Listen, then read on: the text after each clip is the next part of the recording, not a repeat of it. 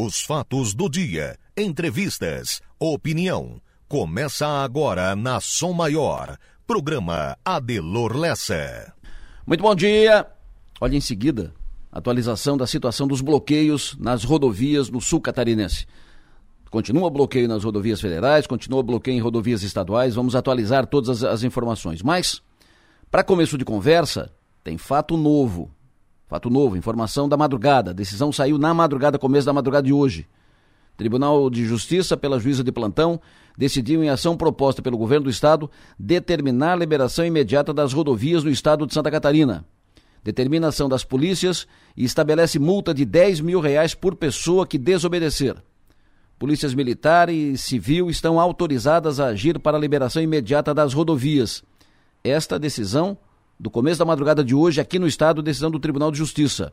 Ontem à noite, o ministro Alexandre de Moraes, presidente do TSE, já havia determinado a liberação de todas as rodovias do país. Determinou a ação imediata da Polícia Rodoviária Federal e estabeleceu prazo para o diretor da PRF com fixação de multa de 100 mil reais e previsão de afastamento do cargo em caso de descumprimento. O bloqueio das rodovias já está refletindo em aumento nos preços da gasolina, já está fazendo faltar gasolina nos postos, problemas no abastecimento dos supermercados, já está causando problemas no transporte de vacinas, problemas nas aulas nas universidades, ônibus de excursão trancados, caminhoneiros que têm prazo para entregar carga. Problemas diversos. O movimento de bloqueio das rodovias efetivamente está na contramão. Não pode parar o país só porque um candidato perdeu a eleição. O movimento requer bom senso. E o momento que vivemos requer serenidade, maturidade, respeito aos princípios da democracia, respeito ao direito de ir e vir. São pressupostos básicos.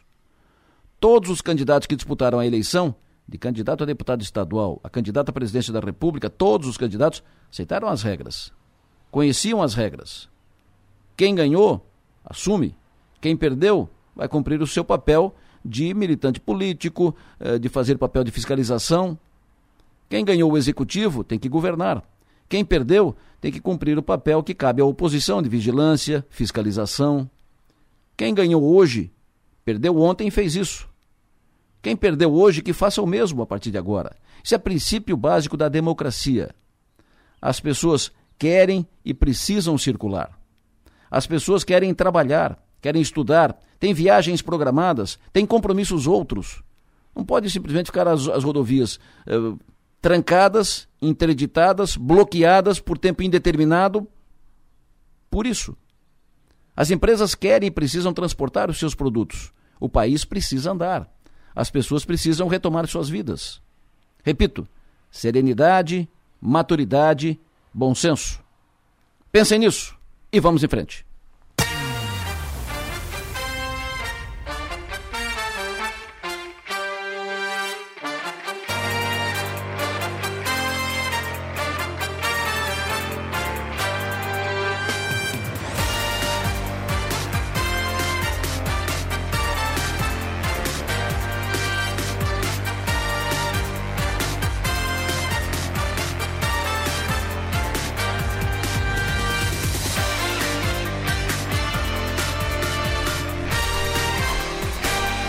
Sul do nosso estado catarinense, 7 horas da manhã, 3 minutos. Chegamos ao mês de novembro, 1 de novembro de 2022, hoje é terça-feira.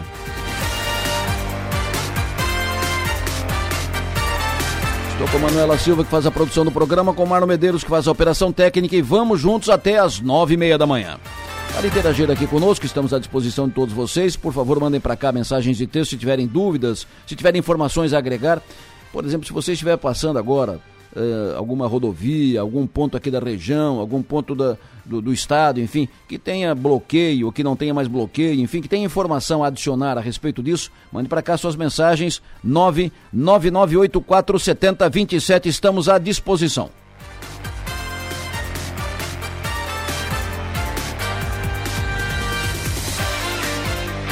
Quero cumprimentar pelo aniversário o empresário Alvacir Bez Fontana, um dos principais empresários do setor produtivo da área de construção no estado de Santa Catarina. O Vacir Fontana é de aniversário hoje. dono de uma das maiores construtoras do estado de Santa Catarina, as maiores aqui do Grande Sul Catarinense. Parabéns para o Fontana pelo seu aniversário. Cumprimento hoje também pelo aniversário empresário Oswaldo Guide. Cumprimento pelo aniversário hoje a dona Volnete Cardoso, a mãe do vampiro. Parabéns para a dona Volnete. Cumprimento hoje também pelo aniversário Aline Vieira. Cumprimento a jornalista Joyce Quadros, o Roberto Neto. Cumprimento pelo aniversário hoje Fabrício Luiz Henrique, a Leia Freitas. Cumprimento hoje pelo aniversário a Suzana Meller. Cumprimento hoje pelo aniversário Arilton Policarpe. A todos aniversariantes desta terça-feira, parabéns, sejam felizes.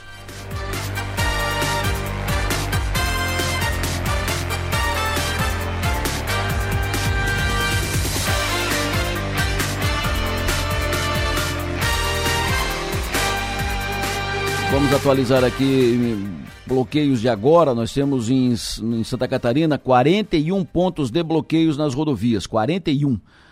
A segunda atualização última da Polícia Rodoviária Federal. São no sul do estado sete. Eram seis ontem pela manhã cedo, quando abrimos o programa, agora são sete. Tem mais um ponto em Garopaba. Nós temos obstrução em Imbituba, Tubarão, Içara, Maracajá, Santa Rosa do Sul e mais Garopaba. São sete pontos de interrupção no sul catarinense. Nós temos a situação aqui que recebi há pouco uma atualização da CCR via costeira, informando que, por exemplo, no trecho de Imbituba, lá no bloqueio de Imbituba, aproximadamente um quilômetro de congestionamento em ambos os sentidos.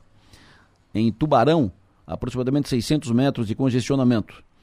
Em Içara, aqui em Içara, a informação da CCR é 2 quilômetros no lado sul, um quilômetro de congestionamento no lado norte. O Enio Bis está lá, fala de lá ao vivo conosco. Enio, bom dia. Pois é, bom dia. Reportagem da Rádio Maior de novo aqui na BR-101, Vila Nova, onde desde domingo à noite manifestantes permanecem no local, fizeram uma estrutura, inclusive, aqui na rodovia federal e estão, permanecem é, nesse local. Nenhum carro passa, apenas carros da Polícia Militar, Polícia Rodoviária Federal, também polícias, uh, carros de saúde, ambulância. Agora, fora isso, caminhão, carros, eles permanecem aqui na BR 101. Deixa eu conversar aqui com a Laura Matheus, ela é de Sara, e ela é uma das primeiras que chegaram por aqui para falar a respeito de ontem para de ontem para hoje. Mudou alguma coisa, Laura? Bom dia. Uh, não, não mudou nada. Continua a mesma coisa. Que nenhum carro passa. Ah, então tá. Então deixa eu pegar a informação nova aí. Não, os... Isso, vamos lá. A informação, a informação de que a informação de que está passando carros de saúde, é isso? Sim, os carros de passeio também estão passando pela ah, estão passando. Então essa é a nova informação. Carga viva, carro de saúde, ambulância. Aqui não tem rua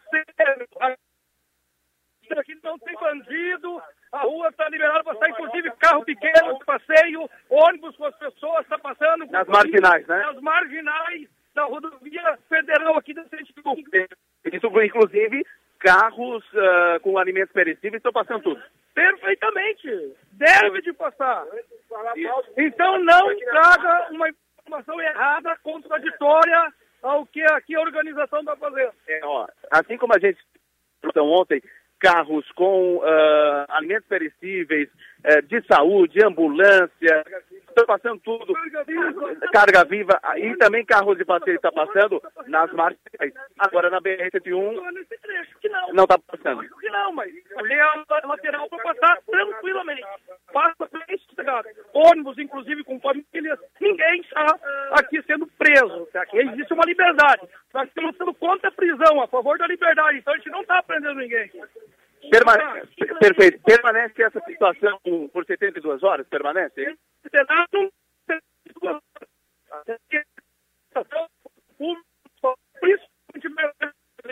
Conforme diz, são Estamos com um problema no sinal lá na, na, na, Vila Nova. O Enio, vamos restabelecer o sinal com o Enio para o Enio voltar a conversar conosco, passando inf informação de lá, ambiente uh, tenso lá, né? O pessoal já começa, o pessoal começa a, cansar e, e, uh, em função de informação daqui, informação dali, o ambiente mais tenso. Enfim, ali em Sara é um dos pontos no sul do estado que tem maior congestionamento, onde o movimento é mais forte. Tem dois quilômetros de fila no sentido sul e tem um quilômetro de fila no sentido norte. Uh, na 401, no quilômetro 401 em Maracajá, Somente o bloqueio norte, 500 metros de congestionamento. Na 419 em Araranguá, tem um congestionamento de 200 uh, metros, né, um congestionamento menor, e no quilômetro 445 em Santa Rosa do Sul, aqui no sul do estado, também um, aí é um movimento mais forte, congestionamento de um quilômetro ao sul e cerca de 4 quilômetros ao norte, no lado de cá, ao norte. Então, dois pontos, são um, dois, três, quatro, cinco, seis pontos de congestionamento aqui no sul, seis, seis pontos de congestionamento aqui no sul de Santa Catarina, mais um em Garopaba, são sete pontos de, de congestionamento no trecho sul da 101, no trecho atendido aqui pela CCR, e os pontos com maior fluxo, maior congestionamento são em Içara, aqui na Vila Nova, e em Santa Rosa do Sul. O Enio está lá na Vila Nova, Enio. Pode concluir. Isso, Adelor. Eu é, voltar a conversar aqui com o Roberto. Eu comecei conversando com a Laura aqui, Laura, com licença. O Roberto é caminhoneiro há muitos anos, né, Roberto, pelo que eu sei. Bom, manifestação. Gostaria que você uh, repetisse mais uma vez o que você falou agora há pouco, quem é que não está passando, quem é que está passando, até para deixar bem claro essa situação aqui na BR. Opa, bom dia. Sim, claro. Vamos lá então mais um pouco mais de calma poder falar. Essa manifestação ela é pacífica. Ela é não só dos caminhoneiros. Existe um equívoco que essa manifestação é dos caminhoneiros em si. Não. Aqui está toda a população. Aqui está a cidade. Aqui de Sara estão aqui, o povo está aqui, a população está aqui, a população civil está reunida junto.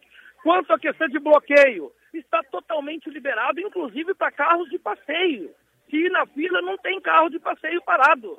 A gente está aqui no ponto 380, no quilômetro 380 do BR-101, é, tem a lateral, que é a alça de acesso para dentro da cidade, que está totalmente livre, passa ambulância, polícia. Nós não, repetindo, a gente não está aqui para trazer escolhambação, não. Nós estamos contra a escolhambação. Então está passando ônibus com as pessoas, não tem nem ônibus para dar fila, a menos que queiram, tá? É, não tem nenhum carro parado, a menos que queiram carga viva, enfim. A grande maioria que está aqui, mas a imensa grande maioria, ela está aqui por conta própria, porque ela precisa, ela está lutando. Volto a dizer, nós não estamos lutando ou idolatrando Bolsonaro ou nenhum partido político. A gente está lutando, resumindo, contra a corrupção desse país. É inaceitável é, o poder de autoridade, o abuso de autoridade que está vendo. A gente está lutando a favor da liberdade da nossa nação. É só isso, meu amigo.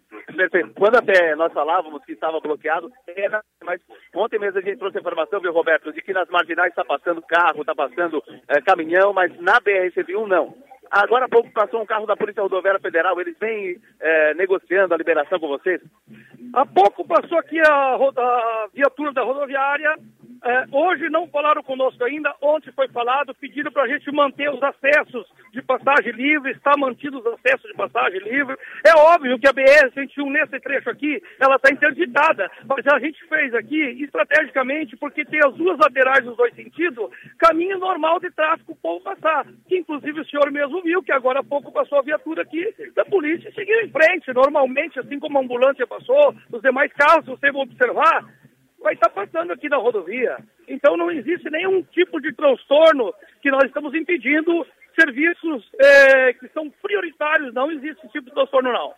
Perfeito. Roberto, última pergunta. Se Jair Bolsonaro, eu sei que vocês não estão aqui defendendo político, um partido como você falou, mas se Jair Bolsonaro pedir para que os manifestantes liberem as rodovias, as rodovias serão liberadas?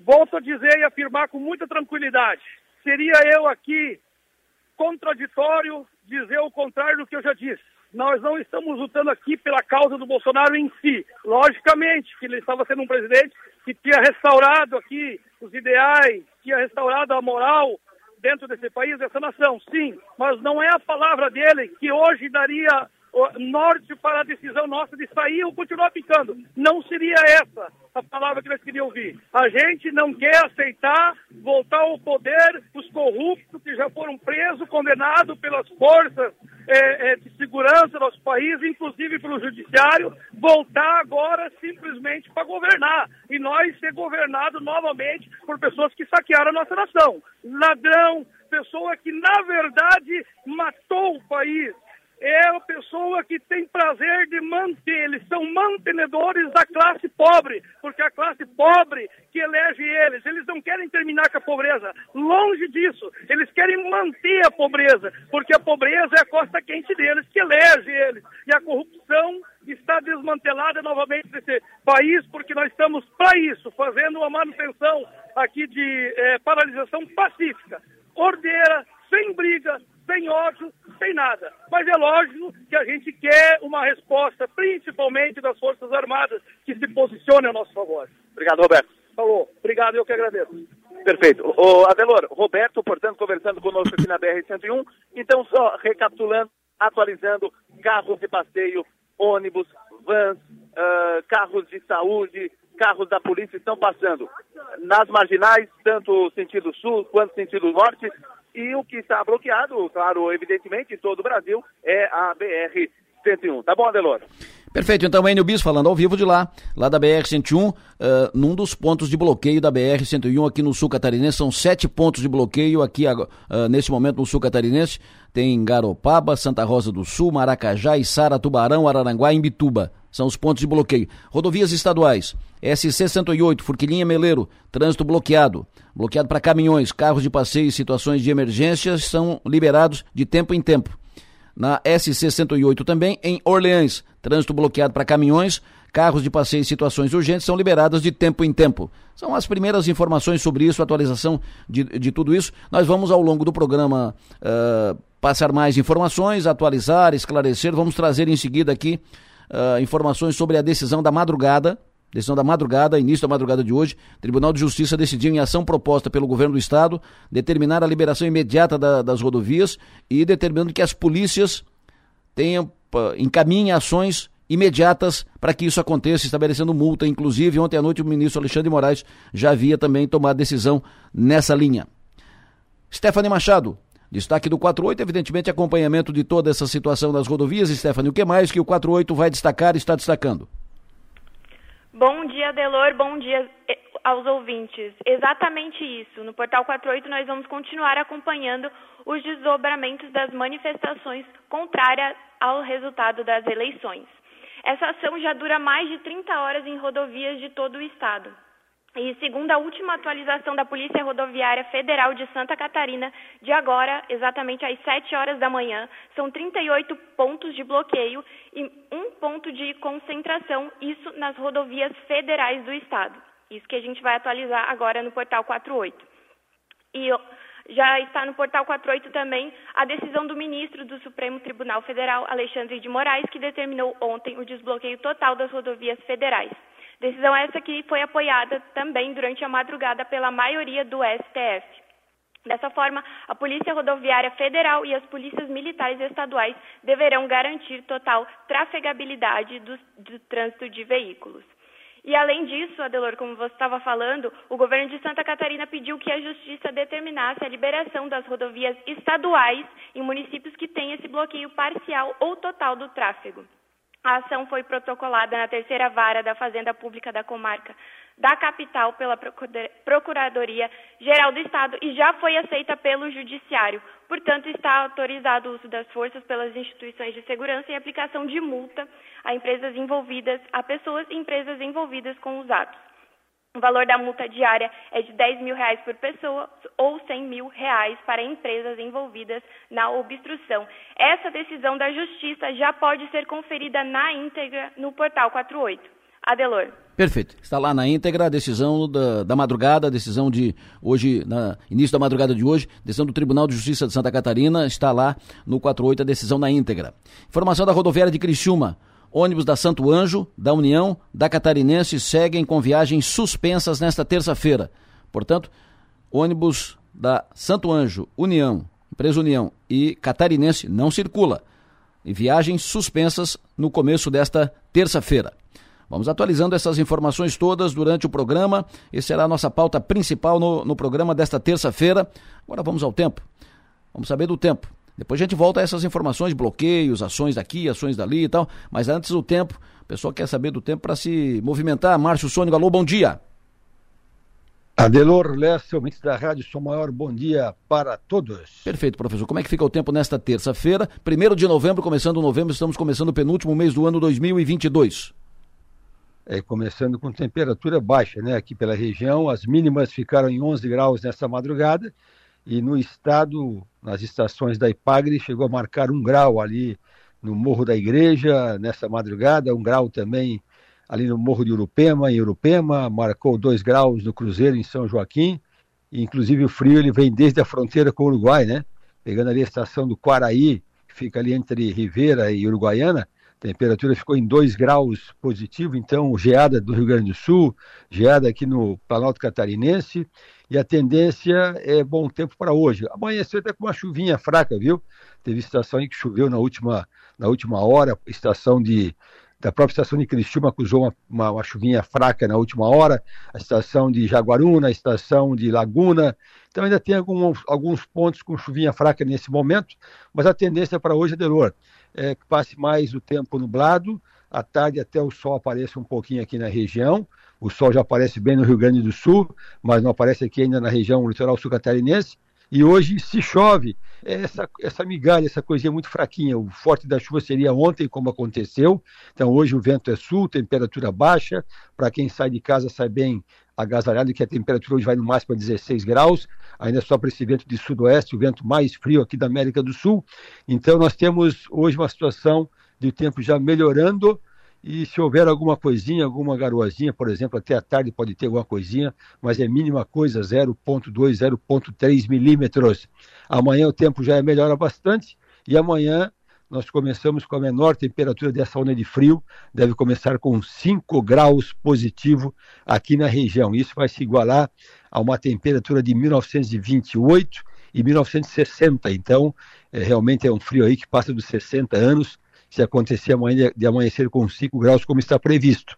Amanhã tempo bom, na quinta-feira também com tempo bom, já começando com 10 graus, na sexta-feira tempo bom, começando com 10 graus também, e para o final de semana, Delor, bom tempo no sábado e domingo tem uma chuvinha fraca para acontecer mais para a tarde de domingo. Então, bom tempo nos próximos dias e mantém temperaturas baixas nos próximos manhãs e também às tardes. Adelor Lessa. O Márcio Ouvinte vai pegar voo aqui no aeroporto de Jaguaruna à tarde para São Paulo, meio, meio da tarde. Como é que vai estar o tempo ali na Jaguaruna, ali na região do aeroporto? É, vai estar ainda com bastante nebulosidade, mas já com aberturas de sol. Se tiver alguma chuvinha, uma garoazinha muito fraquinha de vez em quando, e com vento de sudoeste. Então vai dar tranquilo sim. Perfeito. Passo de Torres agora pela manhã. É, Passo de Torres ainda pode ter alguma garoazinha de vez em quando, viu? Mas a tendência é limpando o tempo agora à tarde. Como eu disse para ti, o Rio Grande do Sul já está com o tempo melhorando bastante no Rio Grande do Sul. Passo de Torres está bem na fronteira. Sim. Então à tarde já vai ter só em Passo de Torres o tempo melhorando. Mas ainda pode escapar alguma garoazinha nessas próximas horas. Pouquinha coisa, mas pode. O tempo vai chover, Márcio, lá uh, dias 14, 15 ali em Araranguá? É 14, 15, eu acho que as previsões não chegam assim tão tão precisamente, viu? Certo. É, dá, espera, um pouquinho mais, que até lá ainda pode mudar muita coisa, tá? Mas em todo caso, é só para adiantar, novembro é para ser o mês com pouca chuva e um mês mais frio. O pessoal está dizendo que Cocal, está tá me informando aqui, Cocal deu um vento forte. Então pergunta para o Homem do Tempo, o Valmir está me passando aqui, pergunta para o Homem do Tempo se o vento só passou por Cocal ou em mais locais, mais pontos aqui da, da região. É, deixa eu ver aqui o vento forte, que esse vento forte às vezes é mais é barulhão, né? Mas tá, olha, olha só, então nas últimas 24 horas, o vento, o vento forte aqui em Santa Catarina, tá? Ah, o vento mais forte das estações da Ipagre foi no farol de Santa Marta com 87 km por hora. Depois, no, no porto de Imituba, o vento chegou a 70 km por hora. Região de Uruçanga, Criciúma, Cocal do Sul, o vento ficou nos 49 km por hora. Certo. Então, se Cocal do Sul houve algum prejuízo, alguma queda de alguma estrutura, aí talvez tenha sido um pouco mais do que isso. Mas daqui na região da REC, pegando Cocal do Sul, Criciúma, o vento máximo ficou próximo dos 50 km por hora. Perfeito. Márcio, muito obrigado, sucesso e energia, bom trabalho, até mais tarde. Um bom dia, até mais. Previsão do tempo. Oferecimento. Instituto Imas. Olha, muitas informações aqui, muitos pedidos de, de orientação, informação, como é que faz, como é que não faz. Por exemplo, esse ouvinte aqui mandou essa mensagem de áudio. Delor, bom dia. É o Vandir aqui que está falando. Eu preciso ir trabalhar em Tubarão. Eu não entendi se eu consigo ir ou não, porque diz que está liberado, mas que a BR-101 está bloqueada. É, eu consigo ir e voltar a Tubarão? Pois é.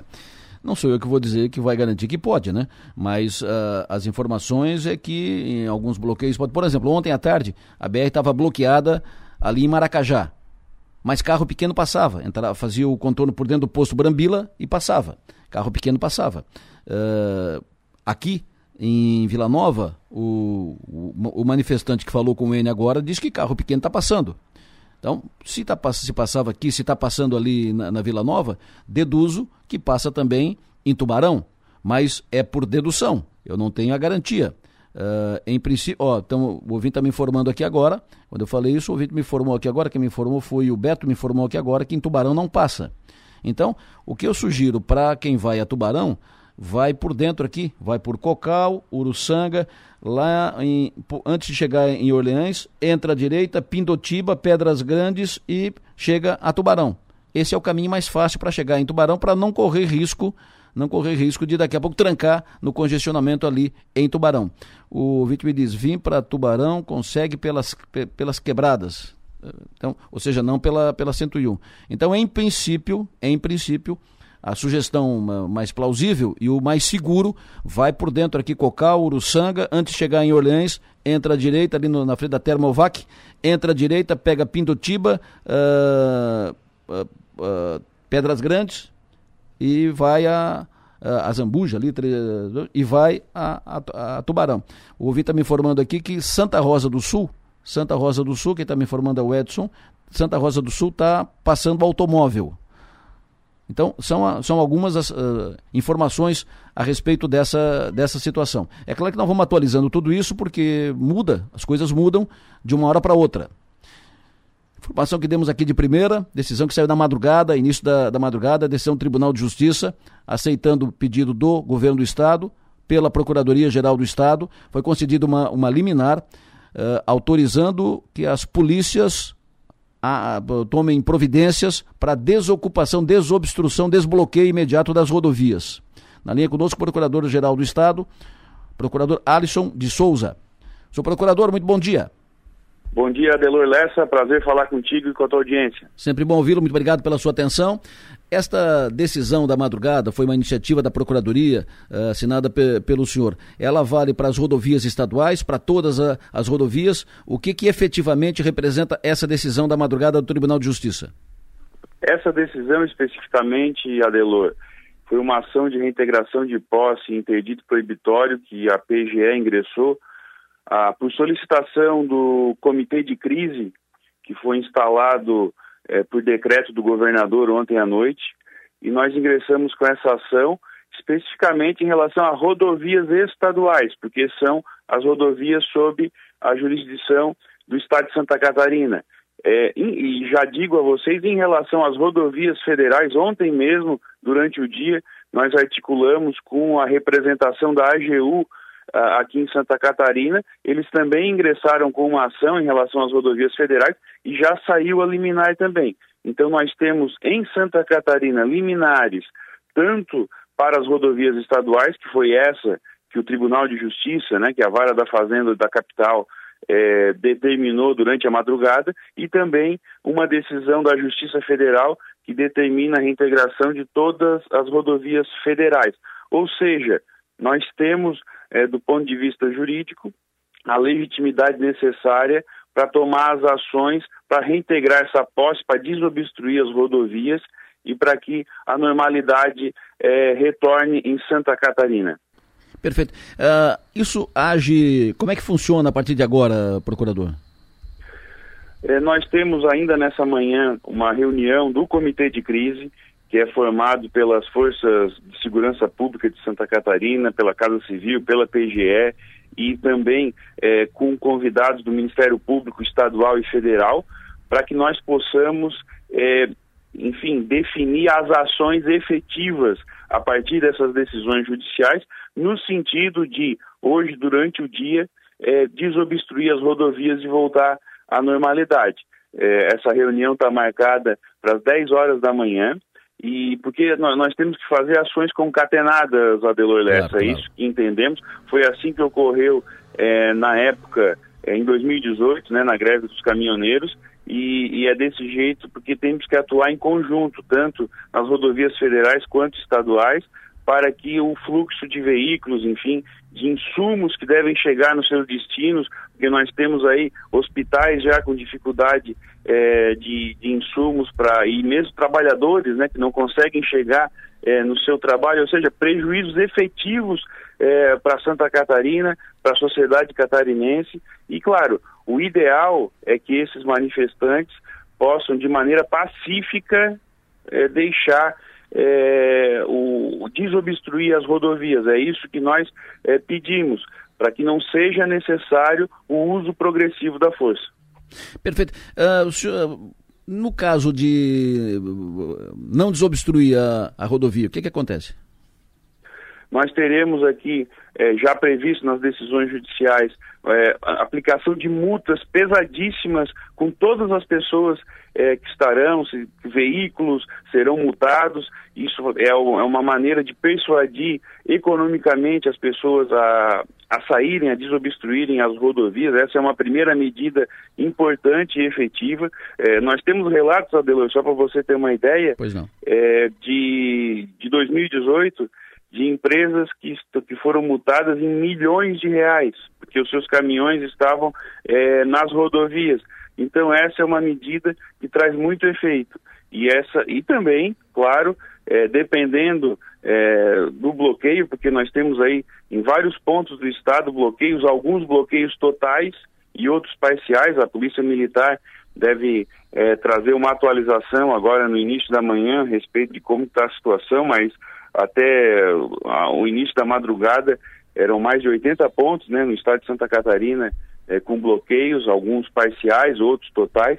Então, nós temos aí o, medidas já autorizadas pela Justiça, aplicação de multas e também o uso progressivo da força pelas forças policiais. Rodovias federais, Polícia Rodoviária Federal deve agir. Rodovias estaduais, a Polícia Militar de Santa Catarina já está pronta também para fazer o que for necessário para restabelecer a ordem e o fluxo é, de veículos e de pessoas aqui em Santa Catarina. Perfeito. Muito obrigado, procurador, pela sua atenção. O senhor tem um bom dia, bom trabalho. Bom dia, Delor, bom dia a todos. Procurador do Estado de Santa Catarina, Procurador-Geral do Estado, advogado, procurador Alisson de Souza, falando conosco ao vivo aqui na Sua Maior. Enfim, decisão da Justiça, do ministro do TSE, Alexandre de, de, Moraes, desobstrução imediata e ação da Polícia Rodoviária Federal e, pelo que diz a decisão do ministro, faça o que for preciso para desobstruir as rodovias federais imediatamente, inclusive com, uh, com previsão de punição ao próprio diretor-geral da Polícia Rodoviária Federal se as ações não forem encaminhadas. E decisão da Justiça do Estado, uh, juíza da comarca de Florianópolis, Tribunal de, de, Justiça, decisão para autorizar as forças policiais a ação, ações imediatas para desobstrução das rodovias estaduais. Então, uh, o Poder Judiciário agindo para desobstrução imediata das rodovias. O ouvinte fala conosco sobre situação nas rodovias. Bom dia, Delor. Bom dia, o professor Marcos. Estou saindo, saí de Sombrio agora, nesse exato momento, estou indo a Torres dar aula. É, o bloqueio em Santa Rosa do Sul, mas na via paralela a gente consegue passar facilmente. Tá? A paralela está livre para o tráfego de veículos pequenos. Ok? Um abraço. Perfeito. Então está passando carro pequeno em Santa Rosa do Sul. Uh, os ouvintes estão me perguntando se está passando carro pequeno aqui em Maracajá. Então, em Vila, na, na Vila Nova está passando carro pequeno. O, um dos manifestantes falou há pouco o Enio Bis lá. Então, a informação é essa, passa ali na Vila Nova. Maracajá, os ouvintes estão perguntando, tem, então quem por acaso passar por Maracajá, passou, passou, vai passar e está passando, passa a mensagem para cá para dizer se está passando carro pequeno ou se não está passando carro pequeno.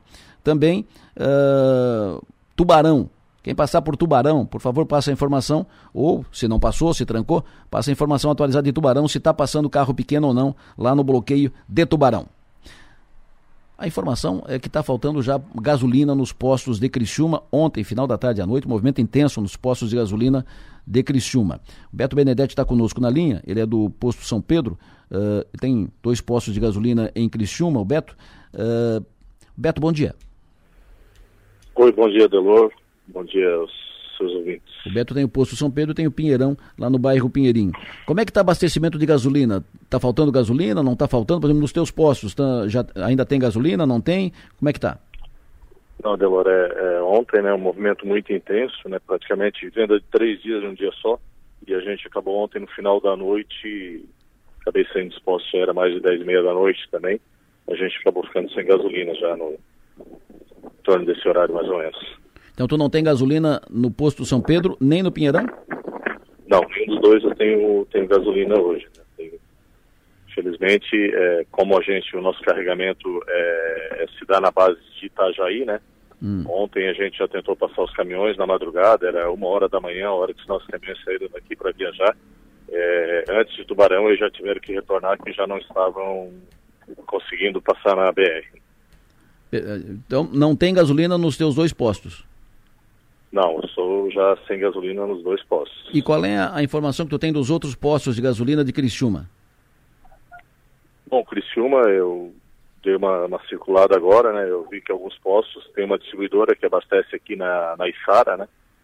Então, esses postos ontem conseguiram o carregamento ontem, né? Sim. E acredito que eles estão com, na grande maioria, é, com, com gasolina agora, né? Eu bem mandada pela cidade, aí eu vi alguns postos com filas aí enormes abastecendo.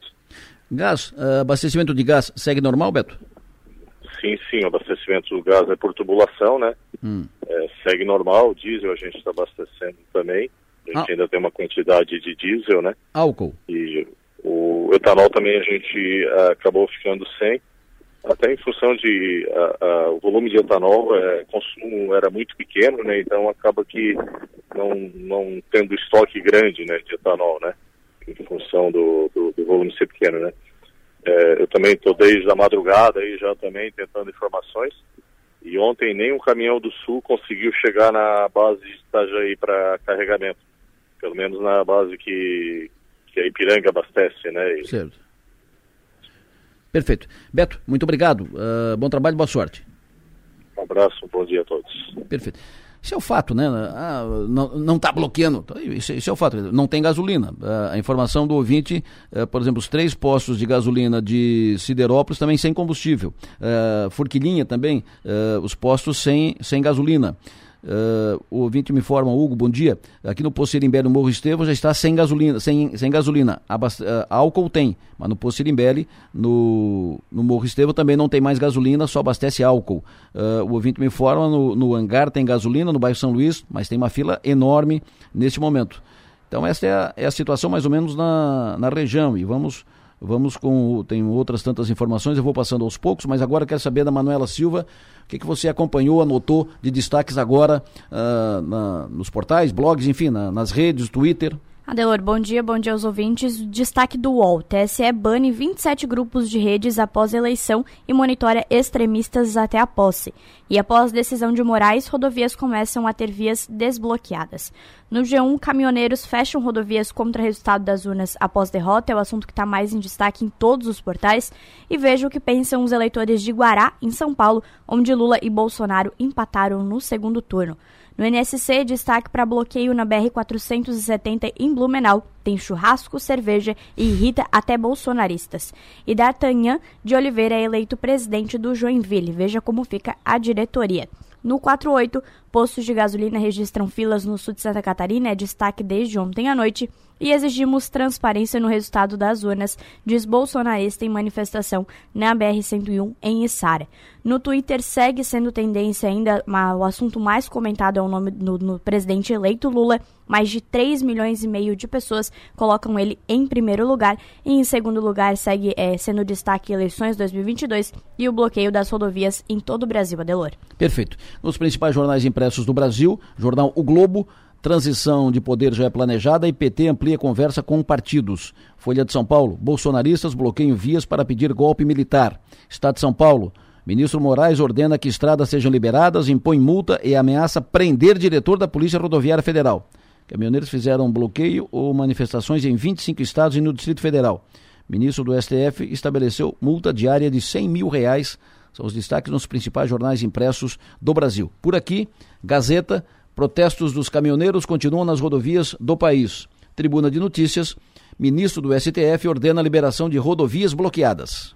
Manchetes do dia. Oferecimento. Itagres. Excelência Moda e Arte. E Hotel Darouti. Falando em Darouti, posto Darouti, sem gasolina, aquele na frente do Madeiro. Aquele, uh, o ouvinte diz, posto Darouti sem gasolina. E aquele na frente do Madeiro, também sem gasolina. O na frente do Madeiro deve ser o posto Avenida. Posto Avenida aqui na, na Centenário. Também sem gasolina. Uh, o ouvinte informa aqui, o abasteci, Paraná, parece aumentou um pouco tal. Vou, deixa eu botar dois, dois ouvintes aqui, mensagens de áudio dos ouvintes. O primeiro diz o seguinte. Bom dia, Delor. Aqui é Márcio de Bom Jardim da Serra. Então, os baderneiros do PT, né? Parabéns para os bolsonaristas de Santa Catarina. Opa, é, mais outro ouvinte aqui falando, vamos colocar no ar agora. Bom dia, Delor. Cocal do Sul, posto Cocal ainda tem combustível, tá? Passei de manhã cedo ainda tinha, tinha combustível ali. Uh, tanto o etanol quanto a gasolina ainda tem. Perfeito. Cocal do Sul também, então, tem gasolina. O ouvinte informa, posto de gasolina aqui no trevo do Rio Maina, também sem gasolina, está fechado o posto. Uh, Vila Nova também acabou uh, gasolina. Uh, já quero aproveitar tal, quanto aos combustíveis subiram no valor absurdo e nem no luto quase 700 mil inocência segue e tal. E assim por diante. Vamos atualizando as, as informações com os ouvintes em seguida. Registrando, nós temos seis pontos eu estou esperando aqui que os ouvintes me informem sobre uh, o bloqueio de Tubarão, se passa carro pequeno, e do bloqueio de Maracajá, se passa carro pequeno. Carro pequeno, o, o posto Shell acho que tem, passei pela frente, alguns estavam abastecendo ainda ontem. O, o ouvinte me disse aqui sobre Meleiro, aqui, Forquilinha Meleiro, que estão deixando, uh, está, estão, estão permitindo a passagem de carro pequeno aqui por Meleiro, aqui uh, Furquilinha Meleiro aqui, na frente do, da serialista uh, Rampinelli. Né? Estão deixando passar carro pequeno. O, o Marcelinho me informa aqui o seguinte, Tubarão fechado, lá, vai por Jaguaruna, estrada da Jaboticabeira. É uma alternativa por Jaguaruna na estrada da Jaboticabeira. Também para Tubarão, né, quem vai para Tubarão, uh, vai, pode ir aqui por dentro, Cocal, Uruçanga e lá na, com, antes de chegar em Orleans, na frente da, da Termovac, vira à direita, pega Pindotiba, aí passa uh, Azambuja, Pedras Grandes e chega a Tubarão. Ouvinte me informando aqui, uh, combustível, uh, posto, posto que abasteci sexta-feira à noite está 28 centavos mais caro, ou seja, aument, aumentando também o preço da gasolina. Posto Rosso, Avenida Centenário, só etanol e GNV. Também não tem mais gasolina no posto Rosso, Avenida Centenário, informa o Fabrício. E os ouvintes vão passando, vão atualizando informações. Eu vou para o intervalo, eu volto em seguida. Mas antes quero informar o seguinte: nós temos no sul catarinense sete pontos de bloqueio. Tem Garopaba, Santa Rosa, Maracajá, Araranguá, Içara, Tubarão, Imbituba. Sete pontos de congestionamento no sul catarinense. Em princípio, o carro pequeno passa. Não passa em Tubarão mas está passando na Vila Nova, está passando na Santa Rosa, na Santa Rosa do Sul e está passando em, Maracajá, Araranguá. Rodovias estaduais, temos bloqueio aqui na frente do Arroz Rampinelli, aqui entre Furquilinha e Meleiro, mas carro pequeno também passa. Uh, temos bloqueio também em Orleans, chegada de, de Orleans, também bloqueado, mas carro pequeno, carro de, de passeio, também passa. Tem decisão da Justiça Estadual, Tribunal da Justiça da Juíza da Comarca de Florianópolis baixou decisão na madrugada, determinando que as rodovias estaduais sejam desbloqueadas, autorizando as forças policiais do Estado e o Estado e o governo do Estado a agir, fazer o que for necessário para desobstruir as rodovias estaduais. E tem decisão do ministro Alexandre de Moraes, presidente do TSE, para desbloqueio das rodovias federais para que eh, a Polícia Rodoviária Federal faça o que for necessário para desobstruir as rodovias federais. Ou seja, esse, esse dia, essa terça-feira, será, deverá ser de ações efetivas para desbloqueio das rodovias estaduais e federais. Posto Rosso e Posto Ipiranga na Luiz Lazarim com fila para abastecer. Posto Rosso e Posto Ipiranga na Luiz Lazarim, acesso Criciúma Cocal, Criciúma Rio Maina, com fila para abastecimento agora. E o ouvinte me informa aqui, uh, informação de Itajaí, daqui a pouco eu atualizo, Também outra informação aqui, Posto Rosso na Avenida Centenário com fila agora para abastecer, recebi as fotos aqui. Tubarão não passa. É, o ouvinte confirmando aqui, quem está me passando a informação é o Adilson. Bom dia, Adilson. É, ele está dizendo que efetivamente Tubarão não passa. Acabei de passar agora porque minha filha é da área da saúde. Carro de passeio não passa também na, no bloqueio de Tubarão. Perguntei sobre Maracajá, como é que está a situação Maracajá, passa, não passa, passa, não passa. O ouvinte me informa o seguinte. Bom dia, Delor. Maracajá, sentido, sentido norte. A marginal consegue passar pela marginal. O pessoal está deixando passar, tá, tá aberto. Carro pequeno. Então, Maracajá, confirmando que já havia sido informado pelo ouvinte, Maracajá passa, carro pequeno passa, passa pela, pela lateral, ele passa carro pequeno, enfim. Para ir a Tubarão, tem uma outra alternativa aqui, ó. Para ir a, a Tubarão, via alternativa, né? Rota alternativa. Cocal, Uruçanga, entra no trevo da, termo, da Termovac e vai andar 12 quilômetros de estrada de chão até Pindotiba. Entra na rodovia Serra Mar SC390, passa por Pedras Grandes, pelo bairro da Guarda, e na Guarda já em Tubarão, né? E já em Tubarão saindo depois do túnel de acesso a Tubarão, ok? Esse é o caminho mais, mais recomendável para Tubarão, mais fácil. O Marcel me informa o seguinte: trânsito travado na Luiz Lazarim, sentido centro, muito lento, com fila quase no Moniari. Sabemos que hoje é, é diferente as causas, mas aqui precisa de terceira faixa, intervenção da prefeitura logo. Ali na Luiz Lazarim tem também congestionamento, uma das causas é fila para abastecimento nos dois postos que tem ali na Luiz Lazarim, porque ainda tinha gasolina até há pouco. Posto Angelone da Próspera, tranquilo para abastecimento. É, passei essa noite, o ouvinte me informa aqui, é o Pedro Uh, passei essa noite, duas da manhã na Centenário, tinha posto com fila enorme. Gasolina está acabando em Criciúma. Também para seguir Morro da para seguir Tubarão, outra alternativa aqui, pra, também para seguir Tubarão, uh, por Morro da Fumaça, Cerâmica Molisa, entre a esquerda, vai a 13 de maio, desce para o Sertão dos Mendes, é, já passamos isso aqui, Sertão dos Mendes, depois Sertão dos Correia, uh, porém tem um trecho do estado de chão, foi Rodrigo que passou a informação. E assim segue. São alternativas, rotas de fuga, vamos continuar atualizando aqui as informações sobre os bloqueios na BR-101, nas rodovias estaduais, vamos atualizando tudo. E em seguida converso aqui com a Maga, com o Piara, vamos falar de política, montagem de, de governo, governo Jorginho, montagem de governo, governo Lula. Vamos falar de tudo isso, mas antes, Tribunal de Justiça de Santa Catarina terá mais um novo desembargador. Um desembargador foi para aposentadoria, abriu vaga, esse é, essa é a vaga do, do chamado quinto constitucional que é um advogado indicado, será nomeado pelo, pelo governador do estado e que passa a ser agora definido. Como? A OAB uh, eh, recentemente estabeleceu um critério de voto direto, eleição direta entre os advogados para definir os seus representantes que irão ao Tribunal de Justiça. A OAB tira seis pela, pelo voto direto, escolhe seis, vai para o Tribunal de Justiça, o tribunal escolhe dos seis, três, monta uma lista tríplice que vai para o governador, que dos três escolhe um define um que nomeia desembargador. A nomeação deve sair no mês de dezembro. Aqui, de Criciúma, da região, o indicado é o advogado Fábio Jeremias. A OAB faz primeiro uma sabatina entre todos os, os, os candidatos, que escolhe 12, que bota agora, submete agora a votação direta, de, desses 12 sairão seis. E o Fábio Jeremias foi o mais votado, ficou em primeiro lugar nessa sabatina entre todos os pretendentes. Então ele é o primeiro dos 12. Fábio, bom dia. Bom dia, Delor. Bom dia a todos os seus ouvintes. Prazer tê-lo aqui conosco.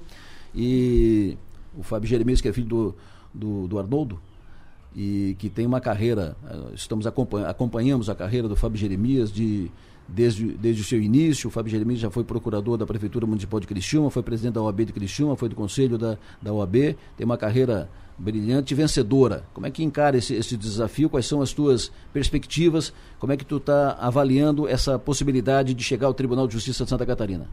Bom, Delor, inicialmente é, dizer que esse processo que foi inaugurado pela OAB de Santa Catarina, já na, na gestão do ex-presidente é, Rafael Horn, ele acabou é, transferindo, vamos dizer assim, a responsabilidade pela formulação da lista CESPA a todos os advogados e advogadas de Santa Catarina. É muito importante esse registro, porque ele encoraja né, advogados assim como eu, do interior, advogados que têm é, uma participação e um, e um, e um empenho aí na, na Ordem dos Advogados do Brasil, a participar desse pleito democrático. Né? É, pela força da subseção de Criciúma, pela força do sul do estado de Santa Catarina, nós conseguimos aí, eu digo que é um ato administrativo complexo. Então a gente inicio, a gente passou pela primeira, pela primeira fase dessa corrida de obstáculos com êxito. Nós chegamos em primeiro lugar na, na lista dos 12, recebendo 48 votos dos conselheiros seccionais do estado de Santa Catarina. E agora a gente passa por um por esse processo democrático que é a consulta a todos os advogados. Eu sou aqui de Criciúma, nasci ali no Hospital São João Batista. Uhum. Sou, como tu registrou, sou filho do Arnoldo, da dona Ednete. Também, além da Câmara de Vereadores, meu pai é conhecido pelo Colégio Marista, minha mãe também. Sou casado com a Elke. A Elke ela é filha do, do nosso saudoso Eno Steiner e da Jane. É também advogado, ou seja, nós somos é, filhos da cidade. Estudei minha vida inteira aqui no Colégio Marista. Sou mestrando em Direito pela Unesc, pela nossa universidade. Já dei aula na, na Escola Superior de Criciúma, bem, até quando eu pude, até quando o tempo me permitiu, fui pela generosidade dos advogados da nossa subseção, presidente da nossa subseção, já havia sido vice-presidente, e depois, né, o, representando Santa Catarina como um dos três conselheiros federais, né, é, cargo que foi ocupado apenas duas vezes antes de mim, né, pelo Dr. Robson Kramer e pelo Dr. Werner Bax. Então é uma, é uma eu, eu, tenho, eu tenho dito que é um momento muito importante essa escolha pela advocacia, porque nós podemos, nós temos a, a, a chance real de ter um representante aqui da região, nós temos também a, a, a missão de avaliar né, é, o currículo de todos. Eu conheço a grande maioria, do, hoje todos os 12 que compõem a lista são pessoas, são pessoas do bem, advogados é, que têm todo, toda a legitimidade para pleitear, mas o que eu venho dizendo é o seguinte: eu tenho 22 anos de advocacia e desses, mais da metade dedicados à OAB e, e, e à advocacia de forma voluntária. Acredito que com, esses, com essa experiência, com esses é, predicados, vamos dizer assim, a gente tem condições de entender e levar ao, ao Tribunal de Justiça, enaltecendo cada vez mais o que é o quinto constitucional. Né, temos, é, temos excelentes representantes do quinto constitucional no Tribunal de Justiça, inclusive a desembargadora Salete Silva Somariva, que é aqui de Criciúma, presidente do Tribunal de Justiça hoje, né. João Henrique Blasi, todos eles fazendo um grande trabalho. E o quinto é isso, né, o quinto ele, ele, ele leva, a ideia do quinto constitucional, Delor, é levar para as instâncias superiores a visão da advocacia e do Ministério Público. Então, um quinto do, tribu do tribunal, das cortes, né, é, elas são compostas por membros do Ministério Público, do, da advocacia, a grande maioria, evidentemente, pelos magistrados de carreira.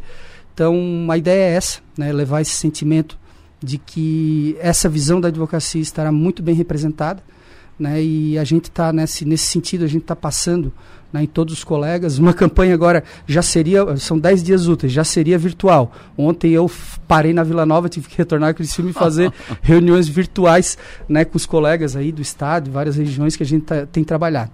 Né, então, estou levando essa mensagem, estou né, encarando esse desafio como uma missão mesmo e por por incentivo de vários colegas aqui de Criciúma, do sul do estado, os nossos ex-presidentes, todos eles, né? Então eu tenho, uh, eu tenho essa, essa missão para cumprir até aí o final de, de dezembro, se Deus quiser. Pena que nesse processo a gente não pode votar. Senão a gente votaria, tentaria votar duas, três vezes. eu agradeço, Mas, Se a gente fica na, nós todos aqui que, que te conhecemos e, e, sabemos a tua carreira limpa, carreira exitosa, uh, carreira vencedora, uh, ficamos na, na torcida e se der certo, Criciúma e região ficarão muito bem representados. Eu agradeço a Delorte, passo pela primeira, em primeira mão aqui o nosso, nosso, nosso material de campanha, é simples, né, mas é o que a gente tem levado, né, levar um pouco da nossa história é, e colocar à disposição da advocacia para que de forma democrática né, a gente escolha Vou levar esse teu, esse teu material e vou me matricular como cabo eleitoral. Todo advogado que eu encontrar, eu vou pedir voto. Eu agradeço, Adelor. Muito obrigado. um abraço. Sucesso. Abraço, Fábio Jeremias, advogado de Criciúma, que é um dos candidatos à vaga de desembargador do Tribunal de Justiça de Santa Catarina. O cálculo de vocês, Fábio, é o governador nomear quando? Então, Adelor, a, a se tudo correr bem, não tiver, não tiver nenhum contratempo, é, provavelmente ainda nessa, nessa, nessa atual legislatura. Né? Mas evidentemente que os prazos são curtos e, e eventualmente pode cair com o próximo governador. Eu não, eu não ah, saberia sim. dizer hoje. O sentimento que a gente tem, assim, que as informações que a gente tem é que talvez é, que seja é muito provável que o seja governador Moisés ainda nomeie o próximo governador. O desembargador. Desembargador, tá bom. Muito obrigado. obrigado, Adelor. Um obrigado, abraço a Fábio todos. Jeremias. Maga Estopassoli, bom dia. Bom dia, Delor. Bom dia, doutor Fábio. Já está indo, mas, né? Bom é. dia, bom dia, tchau. bom dia, tchau. O Piara Bosque, alô, bom dia. Bom dia, Delor. Bom dia, Maga. Bom dia ao advogado Fábio também. Isso. É, falando em Tribunal de Justiça, vaga de desembargador, é, dá para dizer hoje que o Fábio disputa a vaga com o João de Nadal? É, é a sensação que passa. Pela votação nessa primeira lista, né? O João de Nadal era um nome que era favorito para a lista anterior, até com bastante força pela, pela, pela ligação dele com o MDB, né? Ele que é, que é filho do conselheiro Herdeu de Nadal do Tribunal de Contas, ele é sobrinho do Mauro de Nadal, deputado estadual, mas é, é, a, a, questão política deve dar uma arrefecida e eu tenho convicção de que o Moisés, se cair para ele, se cair para o governador Moisés, ele vai indicar o mais votado na lista. Então é um processo que tem uh, a, a votação na categoria agora, né, aberta a todos, a todos os advogados. Sim. Ele, foi, ele é um dos 12 escolhidos pelo, pela, pelo, pela ordem, né? Sim. Pela sessão da ordem. Aí, seis que tiram seis agora na lista de todos os advogados. É uma campanha eleitoral, é uma, é uma campanha eleitoral de cidade média, de, cidade, de, de pequena cidade. É, é, bem disputada, contratação de marqueteiro, barulho pra, pra caramba, tem que pedir voto. Depois, aí entra uma, uma segunda eleição que, que é mais que é mais de bastidor, que é a eleição no Tribunal de Justiça, em que votam os desembargadores. Sim. E o e aí o e aí vai para a escolha do Moisés. O que a gente tem percebido desde que esse, a, a OAB adotou esse modelo de de fazer uma eleição aberta entre os, entre, os, entre, entre os advogados é que tanto o tribunal quanto o, o governador têm respeitado a votação da categoria. Então, o mais votado na, na, na, categoria foi o mais votado no tribunal e foi o escolhido do governador. Certo. Então, eu acredito que isso. Então, acho que o grande desafio de Jeremias é esse: é, é, é, ser, é ser o vitorioso, porque isso, vai, isso deve garantir que ele seja o desembargador. Eu acho que a questão política, o, o, MDB não está com esse crédito todo para fazer alguém pular a lista tríplice, né? Mas então o Nadal também, o João Nadal também tem, tem, tem, que, tem que disputar, é, tem que ser o mais votado, vai ter que, vai ter que ter um bom desempenho. Mas são os favoritos, sim, dos nomes que eu vi. Eu vi que também tem uma desembargadora também Fortunato, que disputou uma lista tríplice recente, mas não vi nenhuma mobilização ainda. Mas é uma eleição que está começando, a eleição esquenta agora, é, é na eleição do, da categoria que a gente vê quem é que está quente, quem é que está frio, Adilor. Perfeito. O Piara, tu conversou ontem com o Jorginho Melo.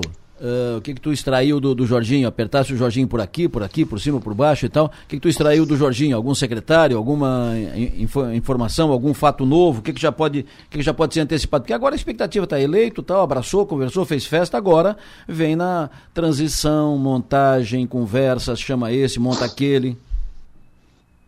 Eu divulguei, eu, eu, eu fiz uma entrevista com, com, com Jorge Melo ontem, é, um, é a volta do programa Cabeça de Político, que, que, eu, que eu fazia já ainda na NSC, depois trouxe para o Piano Online, dei uma suspendida e estou retomando a minha entrevista em vídeo, né? E, e, foi uma conversa, uma conversa leve, uma conversa. Eu tentei, tentei trazer um pouquinho do, do, do Jorginho Melo queria saber um pouco do quanto que o, o, menino que vendia doce na estação ferroviária de na, na praça da estação ferroviária de Ervaldo S vai vai vem é, vem pro, pro centro administrativo. Mas o, o ele ele ele, tem, ele continua muito muito muito fechado em termos de nomes. De, ele não está querendo apontar nomes ainda. Eles que tudo que surgir de nomes antes de 1 de dezembro é especulação e provavelmente é fake mas ele, ele. Aí eu brinquei, mas nem a Carmen Zanotto você vai me antecipar. E ele, e ele, ele começou a elogiar muito a deputada federal Carmen Zanotto, que é o nome mais cotado para a saúde, e falou da passagem dela pela, pela, pela, pelo governo da Daniela, etc. Uh, ah, então, não negou, não, não confirmou, mas fez muitos elogios. Então, uh, de, ele falamos muito de, de de estrutura, ele disse que não vai fazer uma grande reforma administrativa, que ele vai, que ele vai fazer pequenos ajustes, ele quer, ele quer recriar uma secretaria de, de, de, de segurança, ele quer que tenha um nome que seja o, responsável pela pasta, que o colegiado atual, ele, ele, esse colegiado em que cada ano um representante de, de uma das forças da segurança é, é, é, o titular formal, ele entende que quem, quem assume acaba virando virando o nariz pro seu lado, ele diz assim, daquele jeito do Jorginho. Uh, não pretende recriar uma secretaria como a, a Secretaria de Turismo, Cultura e Esporte, a SOL, que inclusive seu filho comandou no governo do Raimundo Colombo, né, comandou por dois anos, e eles que, que pretende manter a autonomia dessas pastas. E, e, então ele está ele tá com bastante comedido, bastante comedido. Acho que uma coisa uh, perguntei sobre aquela promessa da, da, da, compra de vendas, da compra de vagas da CAF, e ele disse que quer começar já no segundo semestre, então é algo que uh, vai, vai, vai ser bem acelerado nesse começo de governo, uma promessa cara, né? São 2 bilhões por ano. Pois é. Santa Catarina já gasta 500 mil 500 milhões com, com bolsas no sistema CAF, então seria tem que botar mais um bilhão e meio na conta, mas para começar Vamos ver com, com, com, um semestre, vamos ver como é que ele vai organizar o orçamento para isso. Mas é uma promessa que ele, que ele garante que vai, que vai tirar do papel e já gera expectativa na, na próprio meio da CAF, né? Claro. Lembro que a, a reitora Luciana Sereta estava presente na, na, nossa, na nossa transmissão domingo da eleição e já com o Jorginho eleito falando desse tema, ela já mostrou entusiasmo que ela não estava podendo mostrar para não parecer que estava fazendo campanha. Até brinquei, a reitora tá a reitora tá liberada. mas a, a, Então é isso, não vou, não vou dar muito spoiler, mas a, é uma entrevista mais para tentar mostrar um, um, lado mais do, do, do, quem é o Jorginho Melo que assume o governo. Não é, não é uma entrevista tão factual. Porque factual tá todo mundo entrevistando ele, eu queria, eu queria achar um, um outro tom de conversa com o Jorginho naquele momento.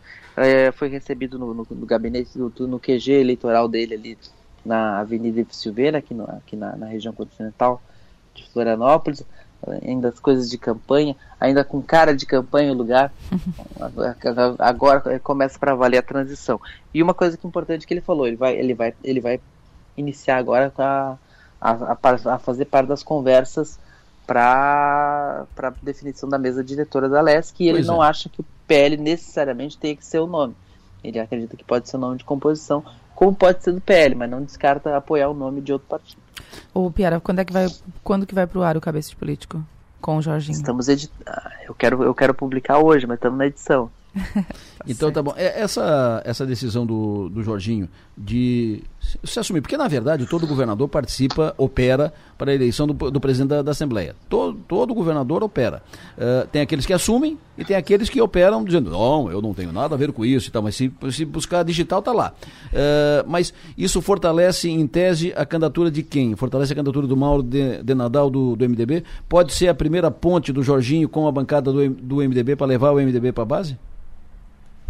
Eu senti, não, é, ele não disse, mas eu senti que o MDB ele vai, ele vai buscar essa composição. Eu acho que pode ser o caminho ali na, na, na Assembleia Legislativa. O Jorginho, o, ele, ele, é um, ele é um produto da Assembleia Legislativa, né? O Jorginho Melo aprendeu a fazer, ele foi vereador com quase adolescente lá em, lá em Erval, mas ele aprendeu a fazer política na Assembleia Legislativa, com seus quatro mandatos de deputado estadual, né? Então ele sabe como funciona o jogo lá dentro. E ele sabe exatamente que um governador não faz o presidente da Assembleia se não se achar que, que tem esse direito, que se achar que, que, que faz e acontece. A Assembleia ela é muito arredia a esses movimentos externos. Então o governador, quando quer fazer o presidente, ele tem que, ele tem que se portar quase como um deputado, tem que participar da conversa, tem que estar ali junto, mas não pode impor toda vez que alguém tentou impor um, um, um presidente da Assembleia, acabou tendo uma derrota política e uma derrota na própria composição. E, e às vezes derrotas que, que, que, sangram. A gente lembra que o, o Espiridião Amin, quando ganhou em 98, não tinha vaga para o PSDB na chapa, porque o, o, Paulo Bauer era do PFL e o, é, era o vice, e o Jorge Bornaus era o candidato a senador, e ele, e ele, prometeu ao PSDB que o PSDB teria a presidência. E ele não conseguiu entregar.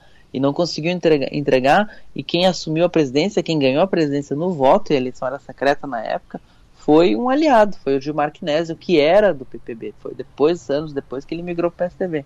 Então, uh, aí ficou aquela coisa, ah, mas o, o, cara do teu partido ganhou a eleição e tu nos prometeu a vaga. Ah, mas é que a Assembleia, daí, ali, ali o Amin começou a perder o PSDB e o resto é história. Fala, Maga. É, o, o Piara falou sobre a indicação, a possível indicação, né, iminente indicação da Carmen Zanotto. A Carmen Zanotto é libriana, tá? E o libriano Pois é. faz aniversário dia 6 de, de outubro. Estavam, o libriano... estavam me cobrando aqui o seguinte: vem cá, e o tal do mapa astral do, Tão dos pedindo, eleitos? tão pedindo aí? Tá, me pediram Ah, aqui. E então o mapa astral, como é que é, tal do Chava? Não viu no parlatório ontem? Ontem a Magda deu um show no Daqui a, parlatório pou- ontem. daqui a pouco vai estar em texto ali no blog, tá? Não publiquei antes pra não, não tirar o gostinho lá do, do parlatório, mas vai estar em texto no blog. Mas deixa eu te dizer, a Carmen Zanotto é libriana e o libriano, ele é muito solícito e tem um senso de justiça muito aflorado. Tá bom. Tá? E, e, e- e tem um defeitinho de ser um pouco indeciso muitas vezes. Mas é uma característica. Ah, um pouco. Um pouco. Um pouco. Carmen Zanotto, corre aqui. Vê se não fecha. Claro que fecha, gente. Eu perguntei, eu perguntei pra, pra, pra deputada uns dias atrás sobre, sobre, sobre o que, que dava pra especular da ida dela. Hum. E ela assim, ah, e ela, e ela E ela, que- libriana, disse o quê? Ela, ela, gente, ela disse que se convidada, ela teria muita dificuldade de, de não aceitar. Olha, eu gostaria de dizer a todos que Ela é já seguinte, repetiu isso para várias pessoas que eu já ouvi essa mesma É. reação dessa É. mesma resposta dela. De- Ó, a Carmen me disse isso de várias pessoas. Se o Jorginho me convidar, eu não tenho como não como negar. né? Ela, Eu só tenho lamento- seis hospitais, tem seis hospitais para abrir. O Piara, eu só lamento nesse momento que as pessoas não estejam vendo o Adelor é, reagindo a essas informações. É Mas ah, deu um, assim, Essa- pinceladas rápidas do, dar da- pincelada, do então, mapa astral Mapa do Jorginho astral. Vamos e do, começar, começar pelo Jorginho. Melo e pela Marilísia Borren, que é a nossa nova vice-governadora. É, o Jorginho Melo é canceriano, canceriano tem um... on- gente, ontem eu fui falar dos signos. Comecei logo pelo, pelo signo de câncer, que vem a ser o signo de Adelor Lessa. Eu sou uma pessoa muito corajosa, Eu né? fiquei ligado, É. mas por, por via das duas eu disse, eu sou canceriano. Cortei, Cuidado com o que vai falar. aí. Cortei uma lista de coisas lá, falei só a metade. Bom, o canceriano é uma pessoa muito, muito emocional, muito sentimental, é, sente as coisas com muita intensidade. Ahn, e, e, o- e- e a, a Marilísia é de Sagitário. Essa, essa mistura entre os dois vai dar razão e emoção. A, a Lê Miranda, que foi quem fez o mapa dos dois, né, que vai estar em detalhes lá no blog daqui a pouquinho, disse o seguinte: o Jorginho Melo tem uma proteção divina para esse governo dele. Ele vem com, a- com uma missão de fazer coisas, de realizar coisas. E ele vai ter. Um, o principal foco do, do governo dele será a questão econômica, o desenvolvimento econômico. Então, isso vai ser, vai ser muito. mu- Vai ter um, um, um olhar muito especial dele. E também uma outra, uma outra questão é, a- a- é o olhar para o social. Né? Então, ações que vão abranger aí, eu acho que daí vem de encontro a questão da- das bolsas de estudo e tudo mais, é, faz sentido. A Marilisa tem um, um pavio um pouco curto, assim, ela é uma pessoa de muita energia, muito, muito, muito, otim- é, não é otimista, mas tem uma, uma energia positiva, ela tem uma energia de fazer as coisas, muito animada, muito empolgada, enfim, só que ela tem que tomar cuidado para não ter uma reação impetuosa em algum momento, para não reeditar um Moisés Daniela é, em nenhum momento do governo. De modo geral, ela vê um bom governo acontecer, com ações bastante. muitas ações voltadas é, para coisas de família, uma coisa, um olhar mais conservador e tudo mais. Porém, em algum momento ela disse que os catarinenses podem sentir um Jorginho um pouco inflexível em alguns assuntos. Mas os detalhes todos vai estar no blog, né, gente? Que senão eu vou entregar Sabe- tudo aqui. Sabe o que, que é isso, Pera? Hum. Isso é culpa do Jorginho. Porque se o Jorginho já estivesse anunciando secretário, a gente estaria aqui falando dos secretários, dos planos, das propostas, do- dos projetos. Aí gente. nesse, Pô, Jorginho, nesse, ajuda a gente, Jorginho. nesse vácuo, né? Nós vamos pro mapa astral. Vamos, mapa astral. E depois a gente vai buscar informação. E com relação ao, ao Lula e ao, e ao Alckmin, são dois escorpianos. E eu acho que o que mais me chamou a atenção nisso é que o escorpião tem um- um- uma característica que é de ser é, vingativo e rancoroso. E aí vem de encontro aquilo que o Lula sempre dizia enquanto estava preso, que ele ia sair da prisão para provar que Sérgio Moro havia mentido e tudo mais. Ele saiu da prisão, é candidato e está eleito. Então, assim, Sérgio Moro, toma cuidado, tá? Porque ele é rancoroso, ele é de escorpião. Olha, não, não, sei se, não, não sei se não é mais o Sérgio Moro do que o próprio Bolsonaro. Então, assim, gente, é, em detalhes, lá no blog daqui a pouquinho. Perfeito. E Ah, é, eu, eu também, se vocês pedirem, pedirem muito na redação, eu faço mapa astral do Adelor, tá? Mas só se pedirem muito. senhora, não te empolga. Esse aí foi vetado. vetado. não te empolga. Vou chamar o Xandão. Vou requisitar o Xandão. Censura! O Piara, me diga, o Piara, qual é Aliás, a. aliás, Ah. aliás, o mapa astral do Xandão tá pipocando, hein? Ah, o mapa Tem. astral do Xangão, va- do Xandão, do Xandão Vale. pode. Do Xandão vale. Qual é o signo dele, o Piara? Eu vou me descobrir. Tá. Vamos descobrir. O Piara, qual é a boa que tu guardou aí na, na algibeira? Não, a boa não tem, né? O que a gente tem é essa, essa apreensão, essa, essa, esse clima de aflição, enquanto o Bolsonaro não, não se manifesta para mandar a tigrada dele para casa. Né?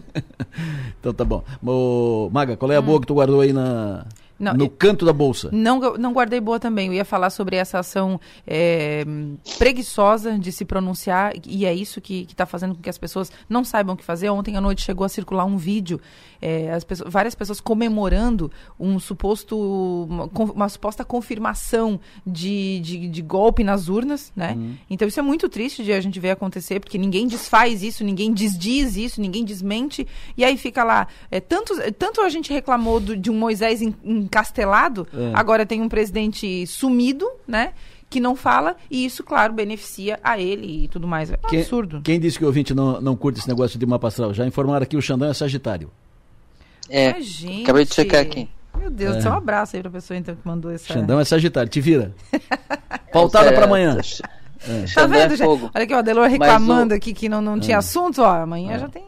Fala, Upi. Mas assim, o, é, mas voltando à questão da, da, das manifestações, é, a gente vê que muitos eleitos do próprio PL também estão apreensivos, também estão esperando uma palavra do presidente, também acham que estão se preparando para fazer oposição e, e, ao governo ao governo eleito de Lula e acham que isso esse, esse silêncio, essas manifestações elas são, elas são ruins para o próprio campo político. E ao mesmo tempo a gente tem uh, seguindo a linha de como dizia o Barão do Itararé, de onde menos se espera daí que não sai nada, a gente tem o Zé Trovão no meio dos manifestantes insuflando, né? É. Eu espero que isso chegue a quem deve chegar. Mas e, são, dois, e... são dois fatos da, da origem ali, da, é, dois fatos que dividiram os, os líderes, os políticos do PL. É o caso da Zambelli, no fim de uhum. semana, uhum. e esse caso agora da, da manifestação dos caminhoneiros. O pessoal do PL está dividido, metade não precisa, não é para ir, não deve, não deve, não faz e tal, e metade dizendo que não, é isso aí, é por aí e tal. Tem está dividido, é, é, há uma divisão e, e, é evidente, assim, muito fácil de ver. E a gente vê uns primeiros sinais também da classe empresarial aqui em Santa Catarina, que é que é extremamente simpatizante e eleitora de Bolsonaro, e que está apreensiva tá, porque tá, vai respingar na, na, economia e nos empresários essas manifestações. Também estão lamentando o resultado, mas achando que tem que, tem que seguir em frente. Uh, é, é, impressionante, porque o, o, a urna elegeu, por uma diferença mínima, o ex-presidente Lula, mas a urna também escolheu Bolsonaro para liderar uma oposição muito forte que o PT nunca teve enquanto esteve no poder. Então, o, o, mas ele pode jogar tudo fora se ele não conseguir controlar os seus extremistas. Ou pior, se ele for um dos extremistas. Ou, é, ou, ou se ele não se controlar, né? É. O Piara, um abraço, sucesso e energia, bom trabalho, até amanhã. Até amanhã, Delor, um abraço. Maga, amanhã. Até. Amanhã, o mapa astral do Xandão. Fechou? Fechou, Delor. Abraço, até amanhã. Até amanhã. No plenário, oferecimento. Ser Sul. Naturai. Nossa natureza é se alimentar bem. E Zona Azul de Criciúma. Sempre uma vaga para você. Amanhã é modo de dizer, porque amanhã é feriado. Amanhã, é feriado. Então amanhã não tem. É, então é, é até quinta-feira. Quinta-feira, aqui na Som Maior, o mapa do Xandão por Maga Estopassoli. Nós vamos criar o quadro o do o horóscopo. O Mar Cardoso tinha. No programa Delor Lessa Mapa Astral com Maga Estopassoli. de novo, de novo, bota aí.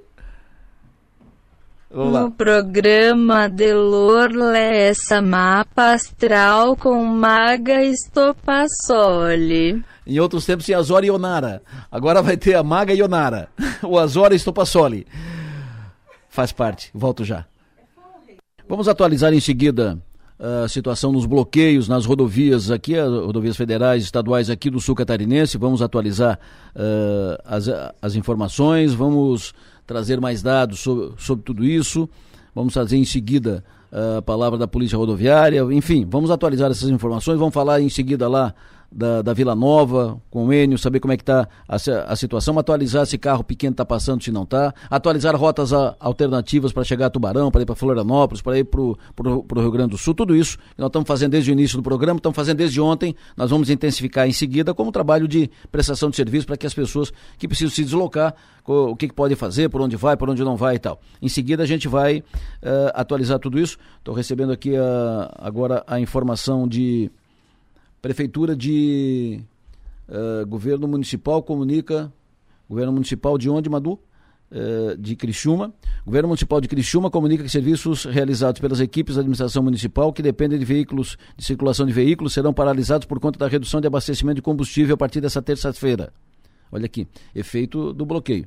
Falta de combustível na, na cidade, está faltando combustível nos postos, e a Prefeitura de Criciúma acaba de emitir um comunicado uh, dizendo assim: Serviços realizados pelas equipes da administração municipal que dependem da circulação de veículos serão paralisados a partir de hoje, terça-feira, dia 1 por conta da redução do abastecimento de combustível. Serão mantidos apenas os serviços essenciais, como os relacionados aos atendimentos de saúde, até que o abastecimento seja normalizado. Esse é um comunicado que acabo de receber do governo municipal de Criciúma. Estou aqui com o pessoal do bairro da Juventude, estou aqui com o pessoal dos supermercados. Uh, mas antes, Márcio Sônigo atualizando o tempo. Adelor Lessa, ouvintes da Rádio Som Maior, bom dia para todos. E a tendência é bom tempo para hoje. Amanheceu até com uma chuvinha fraca, viu? Teve estação aí que choveu na última, na última hora, estação de da própria estação de Criciúma acusou uma, uma, uma, chuvinha fraca na última hora, a estação de Jaguaruna, a estação de Laguna, então ainda tem alguns, pontos com chuvinha fraca nesse momento, mas a tendência para hoje, Delor, é que passe mais o tempo nublado, à tarde até o sol apareça um pouquinho aqui na região, o sol já aparece bem no Rio Grande do Sul, mas não aparece aqui ainda na região litoral sul catarinense, e hoje, se chove, é essa, essa migalha, essa coisinha muito fraquinha. O forte da chuva seria ontem, como aconteceu. Então, hoje o vento é sul, temperatura baixa. Para quem sai de casa, sai bem agasalhado, que a temperatura hoje vai no máximo a 16 graus. Ainda só para esse vento de sudoeste, o vento mais frio aqui da América do Sul. Então, nós temos hoje uma situação de tempo já melhorando e se houver alguma coisinha, alguma garoazinha, por exemplo, até a tarde pode ter alguma coisinha, mas é mínima coisa, 0,2, 0,3 milímetros. Amanhã o tempo já é melhora bastante e amanhã nós começamos com a menor temperatura dessa onda de frio, deve começar com 5 graus positivo aqui na região. Isso vai se igualar a uma temperatura de 1928 e 1960. Então, é, realmente é um frio aí que passa dos 60 anos se acontecer amanhã de amanhecer com 5 graus, como está previsto. Amanhã tempo bom, na quinta-feira também com tempo bom, já começando com 10 graus. Na sexta-feira, tempo bom, começando com 10 graus também. E para o final de semana, Delor, bom tempo no sábado e domingo tem uma chuvinha fraca para acontecer mais para a tarde de domingo. Então, bom tempo nos próximos dias e mantém temperaturas baixas nos próximos manhãs e também às tardes. Adelor Lessa. Previsão do tempo. Oferecimento. El Tarquim, gastronomia e lazer em uma experiência envolvendo fogo e natureza. Enio Bis, como é que está a situação agora na Vila Nova? Vila Nova BR-101, bloqueio da Vila Nova. Adelor, situação calma. Né? Na nossa primeira intervenção, os ânimos saltados, enfim. Mas vamos atualizar e vamos recapitular a situação da BR-101 na Vila Nova. Quando a gente fala que a BR está interditada, é a BR-101, interditada sentido sul, sentido norte. Ninguém passa, ninguém sai e ninguém e todos ficam. Agora, tem as marginais, conforme nós informamos ontem. Tem as marginais onde estão liberadas, inclusive a Polícia Rodoviária Federal veio, eh, passou essa orientação para deixar as marginais liberadas para passagem de carros leves, para passagem de carros de eh, secretarias de saúde, de ambulância e até caminhões estão passando pelas marginais. Agora, BR-101 não. Interdição total nos dois sentidos da BR-101. Essa é a informação. Uh, na nossa primeira intervenção, até a gente falaria isso, mas com ânimos exaltados, eles entenderam alguma coisa diferente, mas não. Na BR interditado e as marginais, tanto sentido sul quanto sentido norte, estão liberadas, viu, Adelor? E uma informação nova e que fica agora expectativa é de que há pouco O comandante da Polícia Militar de Sara veio até o local, conversou com alguns uh, manifestantes. Para quê? Passou para eles a informação da ordem judicial para liberar a BR-101. Depois, policial saiu, conversei com ele rapidamente, ele passou essa informação, veio apenas informar dessa decisão judicial e que poderia a qualquer momento chegar junto com a Polícia Rodoviária Federal. E aí sim, desde a BR-101. Opa, perdi o sinal com o Enio, mas a gente está informando que o comandante da, da PM de Sara esteve lá conversando com os manifestantes, informando da decisão judicial, da decisão judicial da, para as rodovias fe, federais e que a qualquer momento ele pode voltar no local com a Polícia Rodoviária Federal para desobstruir a via pública. Ou seja, as, as duas ordens da, do, do, presidente do TSE e da juíza da, da comarca, enfim, do, do Tribunal de, de, Justiça, enfim, as ordens da Justiça Catarinense e da Justiça Federal estão sendo encaminhadas, providências estão sendo tomadas para a desobstrução das rodovias estaduais e das rodovias federais. É isso, Enio? Perfeitamente. O que tinha acontecido anteriormente, Adelor, é a Polícia Rodoviária Federal vinha e tentava negociar a liberação. Agora não, agora é mediante é, via judicial. Então a Polícia Militar chegou, passou, repassou essa informação para os manifestantes e pode chegar a qualquer momento junto com a Polícia Rodoviária Federal. E a partir daí dar início à, desobstrução da BR-101 aqui na Vila Nova, em Içara. Fica essa expectativa para esta terça-feira, Delor. Antes era uma negociação, agora está comunicando que tem que, que, tem que cumprir a ordem judicial de desobstruir a, a rodovia. É isso, né? Perfeitamente. Tá Era uma negociação, iria sem ordem judicial, sem nada, uh, seria um bom senso. Não foi no bom senso, agora vai na ordem judicial. Obrigado, Enio. Enio Bis falando ao vivo lá da Vila Nova, acompanhando lá a movimentação. Bloqueio na Vila Nova. Nós temos, uh, neste momento, na BR-101, bloqueio em Santa Rosa, bloqueio em Araranguá, em Maracajá, na Vila Nova e Sara, uh, em Tubarão, em Bituba e Garopaba. E depois Palhoça. Aí Palhoça já já está mais na, na grande Florianópolis, né? Mas no sul, Garopaba, Imbituba, Tubarão, Vila Nova, uh, Maracajá, Araranguá e Santa Rosa do Sul. São esses pontos de interdição que temos, de bloqueio que temos nas rodovias federais. E nas rodovias estaduais, temos aqui bloqueio na rodovia Furquilinha Meleiro, aqui na frente do Arroz Rampinelli, e temos um bloqueio em Orleans. Uh, chegando em, em Orleans, também bloqueio na, na, na rodovia. Em todas passa carro pequeno. Já está passando carro pequeno, passa pelo acostamento, tal, pela via marginal, passa carro pequeno. Em todos. A informação em Tubarão não está passando, mas nos outros todos passa carro pequeno. Pelo menos essa é informação de momento, daqui a pouco a gente atualiza. Tenho o prazer de receber aqui no estúdio Sou Maior, representantes do bairro da Juventude, dona Silvia Zanetti, bom dia. Bom dia, Delor, bom dia, Nazareno, bom dia, mesa, Pac, Beto, nosso representante aqui da Mondelez. É, bom, é, bom dia aos ouvintes. Prazer estar aqui mais uma vez. Bom dia, Baque. Empresário José Altair Baque, presidente do Conselho Deliberativo do Bairro da Juventude. Bom dia, Delor. Bom dia a todos os rádio ouvintes aí. E o pessoal que está compondo a mesa aqui, o pessoal de alta qualidade e representando hoje os supermercados, está conosco Nazareno Dornelles Alves, diretor de operações do Manente, da rede Manente de Supermercados, mas repito, representando as quatro redes de supermercados que estão engajadas na campanha Superação em favor do bairro da Juventude. Senhor Nazareno, muito bom dia. Bom dia, Delor, bom dia aos ouvintes da Rádio São Maior. Dona Silvia, prazer em revê-la. Baque, Fernando aqui, que representa essa gigante que vai proporcionar mais um mês de grandes resultados. Bom dia a todos, é um prazer estar aqui.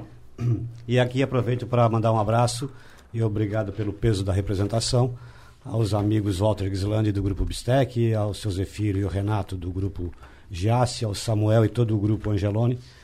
Uh, um bom dia a todos. Perfeito. Antes de falarmos do parceiro desse, desse mês de novembro, vamos falar do mês de outubro, fechar outubro. Como é que foi o, o mês de outubro? Números? Começamos sempre com um agradecimento, né, ao apelo que foi feito e Delor, obrigado aí pela oportunidade de uma vez por mês nós estarmos aqui para além de prestar contas do que nós executamos ao longo do mês que passou e também anunciar o parceiro que vai é, iniciar o mês seguinte. E nosso agradecimento aqui primeiro ao nosso cliente que visitou todas as lojas do Manente Supermercados, Giasse Supermercados, Bistec, e Angeloni. E durante o, o mês que passou, o mês de, de, de, de outubro, de outubro é, estavam dispostos nas gôndolas os produtos da Colgate. Então, ato contínuo, agradecimento também à equipe Colgate, que nos proporcionou o abastecimento nas lojas e nos proporcionou uma, uma performance espetacular. Nos proporcionou primeiro tênis, uh, dentes brancos, né? Dentes brancos, porque foi o mês da higiene bucal, né? Pronto. E convenhamos, o Colgate tem todo esse apelo, né? Isso. E além disso...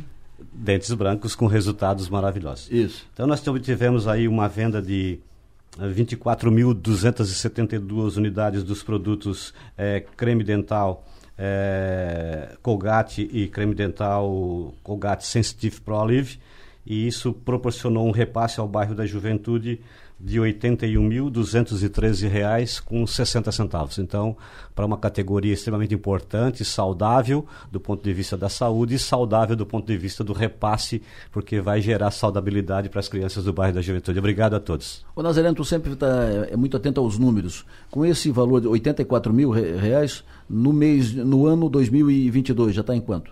Nós estamos com uma perspectiva de fechar o ano com um milhão de arrecadação de repasse ao bairro da Juventude. Isso está ultrapassando aí a casa dos 100 mil reais. Mês, média 90 mês. mil reais mês. 90 né? mil média mês. Média mês. Então é um número extremamente importante. São 12 grandes parceiros nossos, né? Indústrias locais, indústrias eh, nacionais e indústrias internacionais com sede aqui no Brasil. Então é uma campanha que vem ao longo de mais de 10 anos, né? ou se aproximando, dona Silvia, de 10 anos, né? Estamos fechando Fechando 10 anos. anos, então... Esse é o ano 10. Esse é o ano 10. E essa campanha se solidificou pela transparência, pela causa e pela parceria que nós, né, é, grupos supermercadistas com os nossos fornecedores, a comunidade de uma forma geral, você enquanto mídia divulgando e dando transparência ao ato, e o destino final que é a, a melhora de vida e a qualidade do que o bairro da Juventude já vem apregoando há muito tempo. Então, é um, não tem palavras para descrever o tamanho da causa e, e, e, o resultado que a gente vem obtendo. Fechando outubro, estamos em novembro, hoje é dia 1 uh, eh, do mês de novembro, então nós trocamos de parceiro. Nesse mês de novembro, parceria, campanha Superação, bairro da Juventude é com O projeto Superação está tornando a vida de 1.600 crianças e adolescentes muito melhor, mas acreditamos que juntos podemos fazer ainda mais. Por isso, não esqueça, em novembro, na compra dos produtos Mondelez, barra de chocolate Lacta 90 gramas, 4,39 e refresco em pó Tang 25 gramas, R$ 1,05 nas redes de supermercados Angelone, Bistec, Giasse ou Manente, você contribui com as ações do bairro da Juventude. Superação. Abrace essa campanha campanha. Portanto, o Modelês é o nosso parceiro desse mês da campanha Superação do Bairro da Juventude. Registro que está entre nós, o Fernando Vieira, que é executivo de vendas da Mondelez.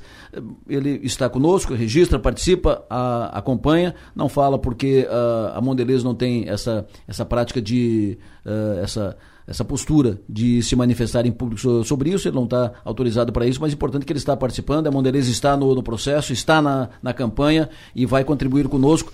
Campanha desse ano da Mondelez.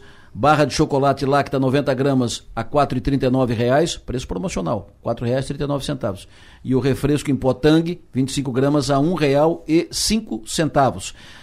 Isso é preço promocional. Parte do valor arrecadado, como sempre, essa, essa é a prática, essa, esse é o, o, o norte da, da, campanha. Parte do valor arrecadado com a comercialização nos supermercados, todas as lojas dessas redes, parte será destinada ao bairro da Juventude. Trabalho da instituição que atende 1.600 crianças, adolescentes e jovens. Mas me diga, eu sou um cara curioso, é, é da minha natureza, curiosidade é da minha natureza. O que, é a Mondelez? É uma empresa? É um grupo? É, é nacional? É internacional? Onde é que é a Adelor, a data de nascimento é... da, da Mondelez é onde? Olha, olha o tamanho da importância dessa campanha. Nós trazemos para dentro da campanha empresas com atuação em todas as partes do mundo. Empresas multinacionais instaladas aqui no Brasil, empresas daqui da região, quer dizer, é um negócio extremamente importante. E falar de Mondelez é, é falar de uma, de uma empresa que tem no seu portfólio os principais produtos e que disputam a primeiro lugar de venda na categoria onde ele atua. A Mondelez é uma empresa americana, da cidade de Illinois. É, está no Brasil em três estados, com seis fábricas, né? Ela está em São Paulo, no Paraná e no Pernambuco. Detém aqui no Brasil e fabrica no Brasil e representa no Brasil marcas extremamente consagradas em várias categorias. Nós podemos falar aqui de Bis, quem não lembra do chocolate Bis, Sim. do biscoito Clube Social. Esse chocolate bis é um, é um perigo. É um uma- negócio absurdo, É um né? negócio perigo. Tu nunca come um, né? É. Se- Se tem a caixinha na tua frente ali, o problema é que tu nunca come um. A morca- Pode, pode lançar um desafio. Tu bota a caixinha na Não mesa e come diz, um só. duvido comer um só. E aí, junto com o Bis. Isso é uma tentação. Nós temos a marca Oreo, né? O chocolate e biscoito Oreo, uma marca extremamente é, consagrada. O Trident, né? Nós temos aí o Chiclete também, é uma marca da, da, da Mondelez. E Mondelez, na expressão do termo, é sempre bom de falar, né? É Mondelez ou Mondeliz? É Mondeliz, né? Com L-E- L-E-S no final. E ela vem, de uma, Mondelez. expre- ela vem de uma expressão que é mundo delicioso. Mondeliz. Então, na expressão que trouxe a palavra Mondelez é mundo, Mundo- delicioso. mundo delícia, mundo delicioso. Ou mundo das delícias, como queira, né? não há uma, uma tradução literal. Então é uma marca consagrada, presente, um- é, um, é um grupo consagrado com muitas marcas no seu portfólio, presente no varejo alimentar do Brasil e de Santa Catarina, e nós, supermercadistas do Sul, Angelone, Bistec e GA Semanente, temos na nossa relação de negócios com a Mondelez, sempre figurando ela como as cinco maiores empresas em faturamento dentro das nossas corporações.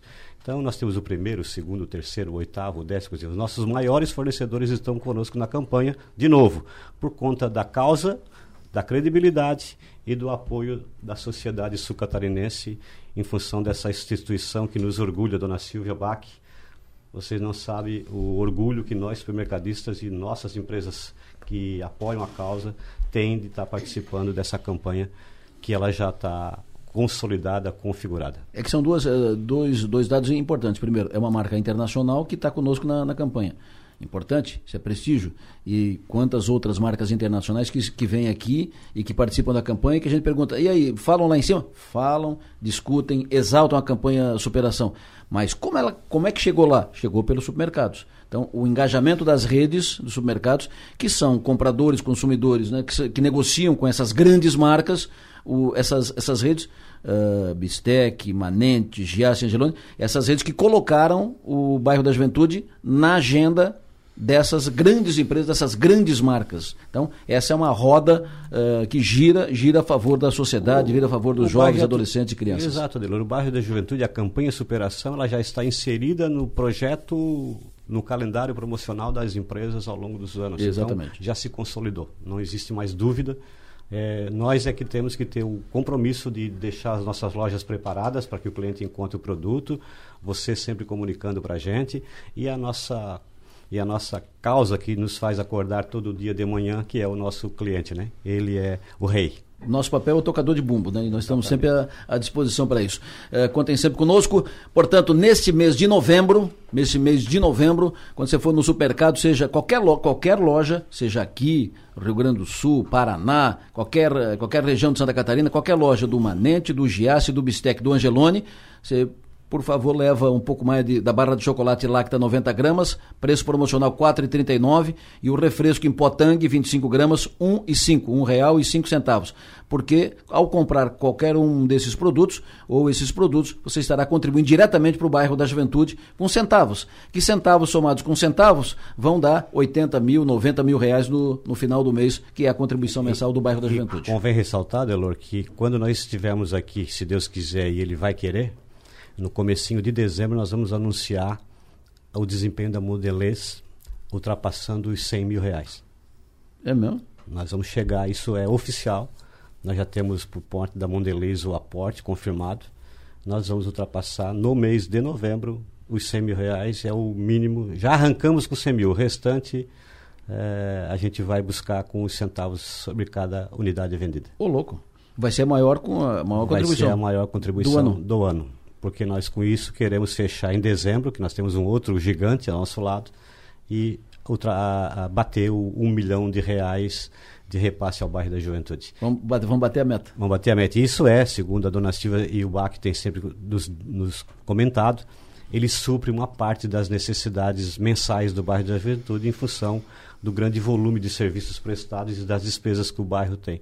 Então, acho que nós estamos atingindo talvez algo em torno de 15% a 18% da necessidade do bairro mensal. Então, a tarefa ela é árdua, ela é grande, mas ela é nobre. Muito bom. Baque, quero te ouvir sobre mais um mês. Estamos indo para o final do ano. Esse é o penúltimo mês do ano e esse, esse anúncio, essa antecipação aqui de essa projeção de meta do, do Nazareno é, é, é muito bom, é uma, maravilhoso, né? Nós vamos passar de 100 mil. Nós vamos ter pelo menos 100 mil nesse mês de, de novembro. Vai ser a maior contribuição do, do, do ano. Depois da aula do professor, né? é. Deu uma aula sobre a Mondelez, Mondeliz, né? Foi uma, uma aula aí. E já antecipadamente, né, agradecer, porque tu já saí com um valor significativo desse. Nossa. Isso é, é nome de, das 1.600 crianças aí só nos enche de, de orgulho e aumenta cada vez mais a nossa responsabilidade. Adelor, só queria fazer um, a leitura de um texto que eu, eu, eu trouxe hoje para colocar aqui, ó. Tá. Tem que ser meio longe aqui do, do, do, do da vista aqui, senão não quer, tá... quer o meu óculos aqui, Bate? Não, obrigado. Quando tocamos em algo, deixamos nossa impressão digitais. digitais. Quando tocamos a vida das pessoas, deixamos né, nossa identidade. A vida é boa quando você está feliz, mas a vida é muito melhor quando os outros estão felizes. Por causa de você. Nada na natureza vive para si mesmo. Os rios não bebem as, as, próprias águas, as árvores não comem os próprios frutos, o sol não brilha para si, as flores não espalham a fragrância para si mesmo. Jesus Cristo se sacrificou não por si, por nós.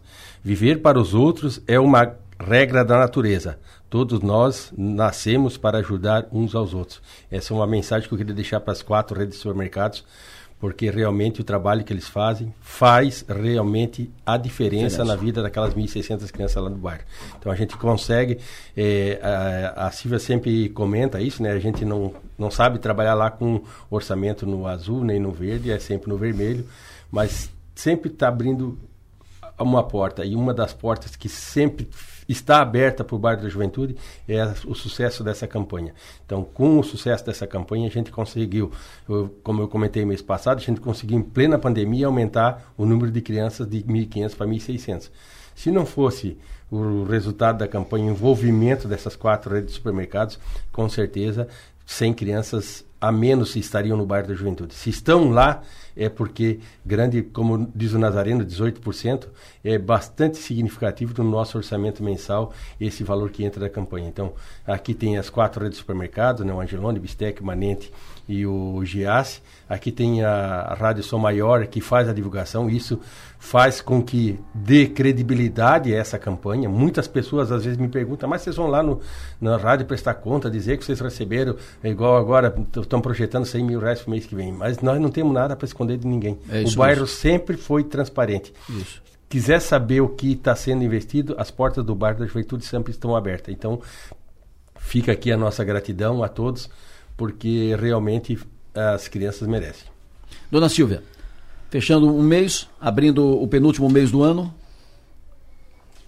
Muito o que fazer, muito por fazer e muito sendo feito. É, claro que a palavra é.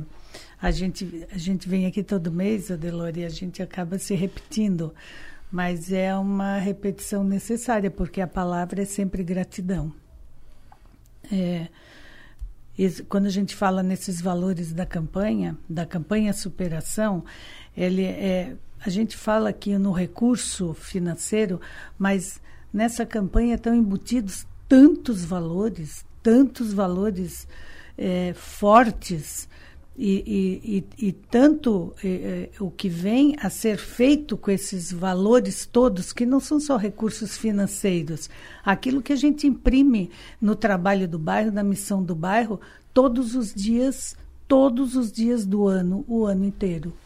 Né? É, nós estamos lá agora para inaugurar um, um centro, é, eu chamo que é um centro de desenvolvimento do ser humano, que é trazer para para a instituição a nossa a nossa é a nossa antiga escola profissionalizante ampliada modernizada e colocando cada vez mais os jovens no mercado de trabalho trazendo cada vez mais as famílias para dentro do bairro da juventude. Porque a gente só consegue fazer as coisas com as pessoas presentes com as pessoas lá.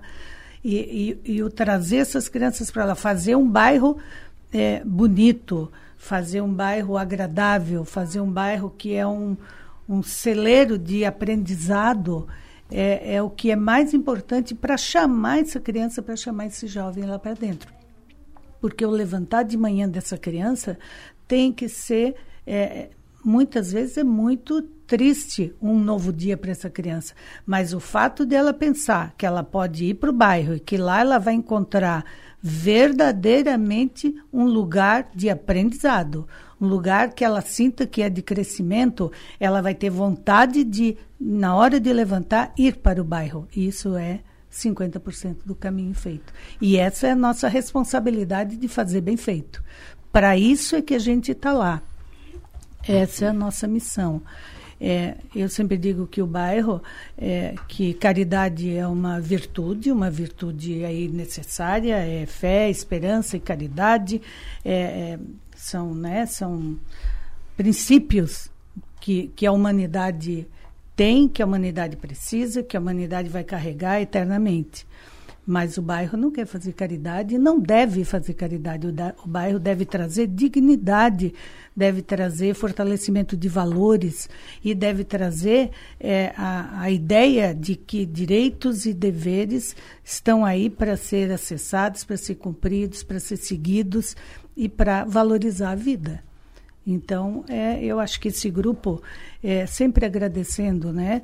É, a gente agradece as redes de supermercado, mas as redes de supermercado são pessoas que estão ali. É o Walter, é o seu Zefiro, é o Renato, é o Nazareno com o grupo lá do Manente, do Nério, do Lula, todos os irmãos, toda a família. É o Samuel trazendo a rede Angelone, a família Angelone para dentro do trabalho, para dentro da missão do bairro da Juventude.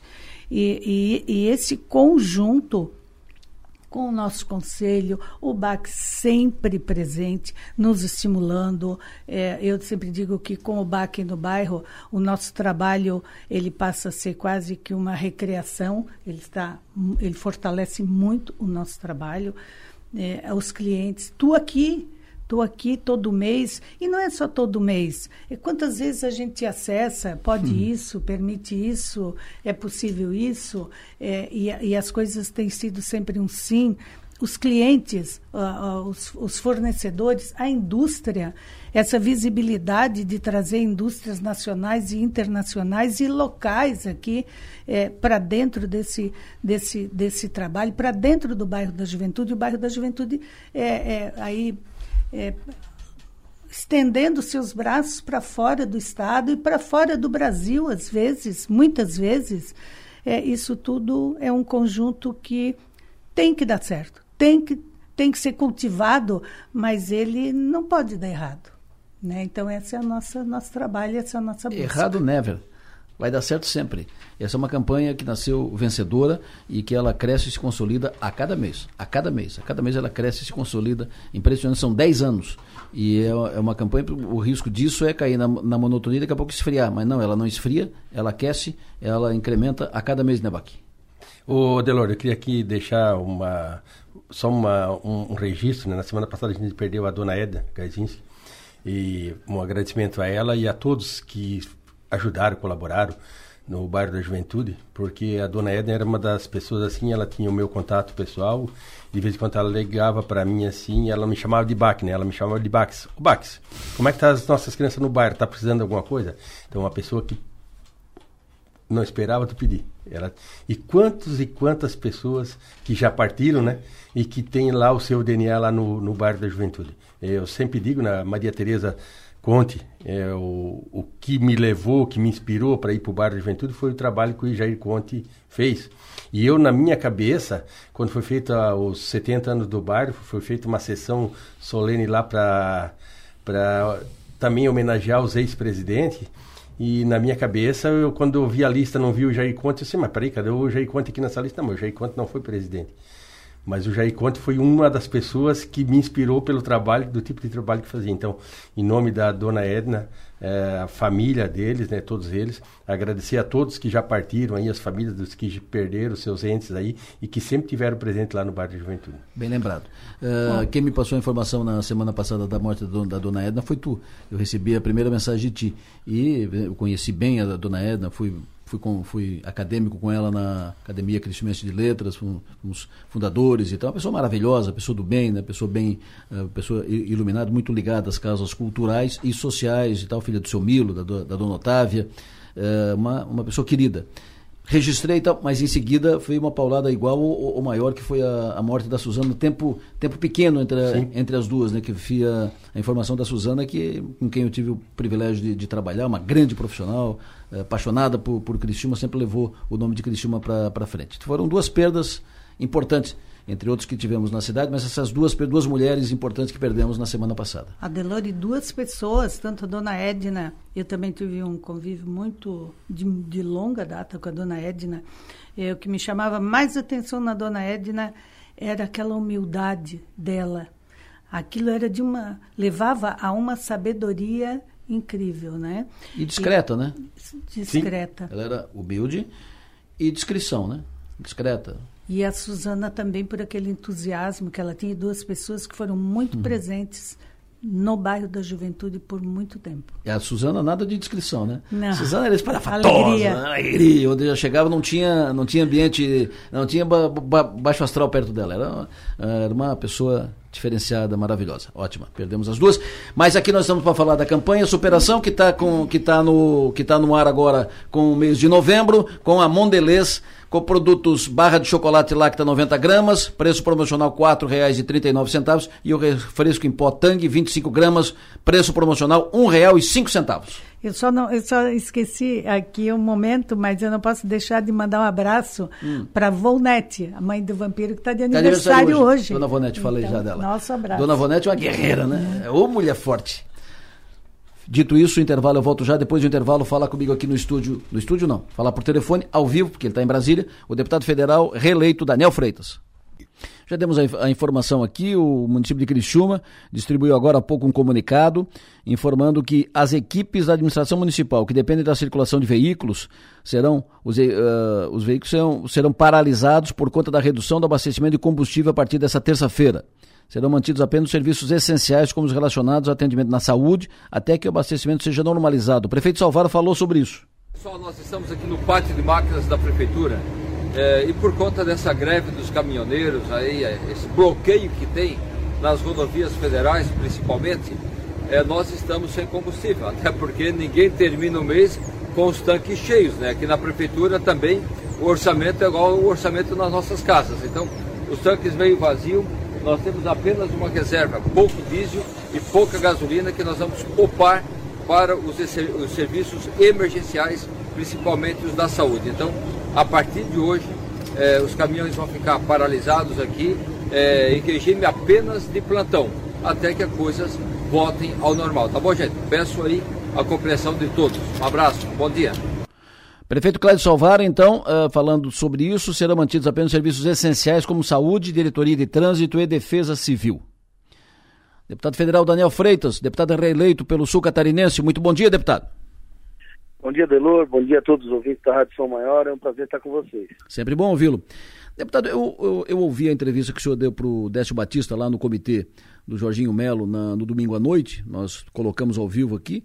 Uh, e comentamos aqui, estava com a mesa montada e eu ousei, eu disse, ó, oh, não tem nenhuma informação sobre isso, mas uh, o, o, Daniel sempre foi um deputado muito atuante lá em Brasília, próximo ao governo, e fazendo a, a, intermediação com o Estado de, Santa Catarina, sempre ligado ao presidente Bolsonaro, enfim, partilhando as ações de, de governo.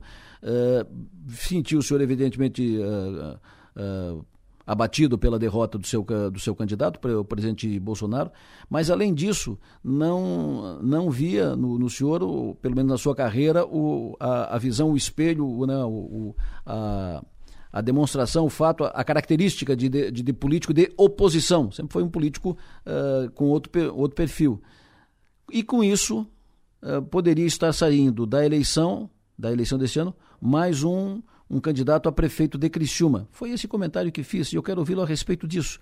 Uh, o senhor efetivamente, a partir desse, dessa circunstância, começa a avaliar de uma outra forma, talvez com maior interesse ou com, com, com interesse, a possibilidade de se voltar para o, o, o projeto de prefeitura de Criciúma, deputado?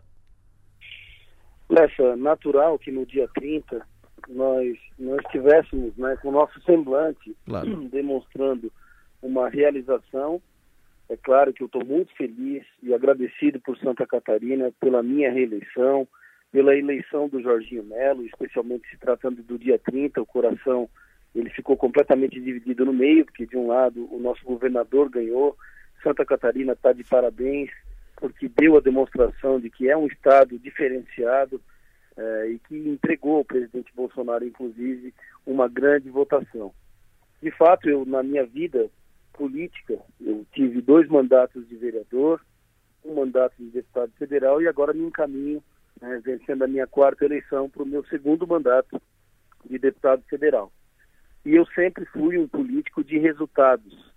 E, de fato, é, por coincidência da vida, sempre atuei em situação, desde a minha primeira vereança, quando fui presidente da Câmara, fui um presidente de situação, é, em Criciúma, fui um deputado federal, isso me trouxe muitas oportunidades, quando digo me trouxe, trouxe para Santa Catarina muitas oportunidades de resolver problemas dentro dos ministérios e com o próprio presidente, essa relação interpessoal amistosa e de alguém que, que é, compactua com as mesmas ideias, na mesma direção do nosso estado de Santa Catarina, isso certamente vai fazer muita falta agora nos próximos quatro anos, diante do pleito eleitoral apresentado no último dia 30. Agora, eu sou um político de resultados, eu sempre vou buscar o melhor resultado para Santa Catarina. Se até hoje eu não consegui, por não ter tido oportunidade, inclusive da vida, me colocar numa situação de oposição, talvez agora seja o momento em que eu perceba né, as atitudes do, do próximo presidente, e naturalmente sempre estive do lado certo, não vou mudar meu posicionamento de maneira nenhuma. Eu estou aqui em Brasília nesse momento, aguardando o presidente Bolsonaro se manifestar, é, dando o apoio necessário a ele para toda e qualquer situação.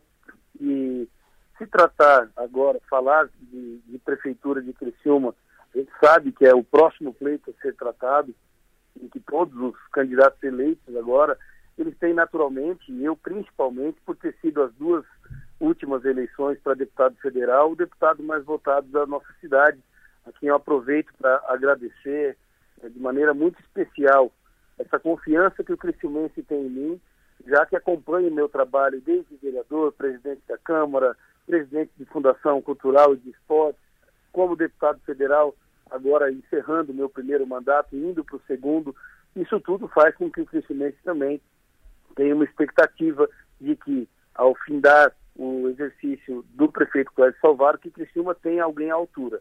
Mas é muito precipitado falar desses nomes agora, e eu tenho a missão, reeleito como fui, de cumprir com o meu papel como catarinense, defendendo os interesses de Santa Catarina, a gente precisa fazer muita coisa. Eu tenho certeza que o presidente Bolsonaro vai fazer muita falta e eu serei sim alguém que vai estar cobrando de maneira muito firme, enérgica, é, não oposição por oposição, mas oposição por opinião. Acredito que o catarinense não me colocou na Câmara Federal para dizer amém para qualquer coisa, especialmente porque nós acreditávamos muito na reeleição do presidente Bolsonaro e certamente seria muito importante para o país a continuidade dele e para Santa Catarina especialmente. Mas agora, diante do fato posto, nós temos que reavaliar e reinventar na Câmara Federal e mostrar que estar do lado certo é o meu principal objetivo.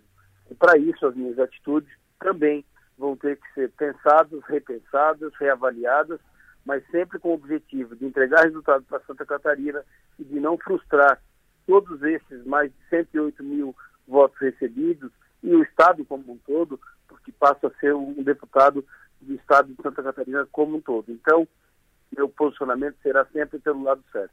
Perfeito. Bom, o senhor descarta a Prefeitura de Criciúma ou é uma possibilidade? A Prefeitura de Criciúma não está ainda, nem nos meus, nem nos planos, talvez, de nenhum pré-candidato do futuro. Nós estamos vivendo um momento de muita tensão em nível nacional, por isso que eu estou aqui em Brasília, para medir essa temperatura de perto e poder me informar o catarinense, aguardando especialmente o pronunciamento do presidente. Mas é claro que é, negar a, a, importância da Prefeitura de Criciúma, nenhum de nós podemos negar, e especialmente é, pela honra de meu nome ser lembrado duas vezes como mais votado da cidade, a confiança que o Criciúmense tem em mim, mas tudo isso ainda é, vai passar por um grande processo de conversa, de diálogo, para que a gente entregue ao Criciúmense um candidato lá na frente que tenha condições, de fato, de levar a nossa cidade a um futuro ainda mais próspero. O senhor conversou com o presidente Bolsonaro ou conversou com o Eduardo Bolsonaro, o Flávio, o filho, enfim, conversou com eles? Ontem estive na Câmara dos Deputados.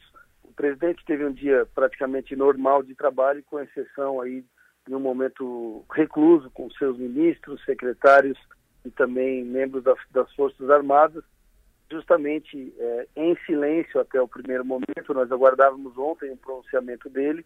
Eu estou aguardando o pronunciamento para, após o pronunciamento, tentar buscar essa aproximação, inclusive para manifestar o meu apoio e receber as orientações para que a gente possa informar os catarinenses. Perfeito. Quando é que o presidente deve se manifestar, Daniel?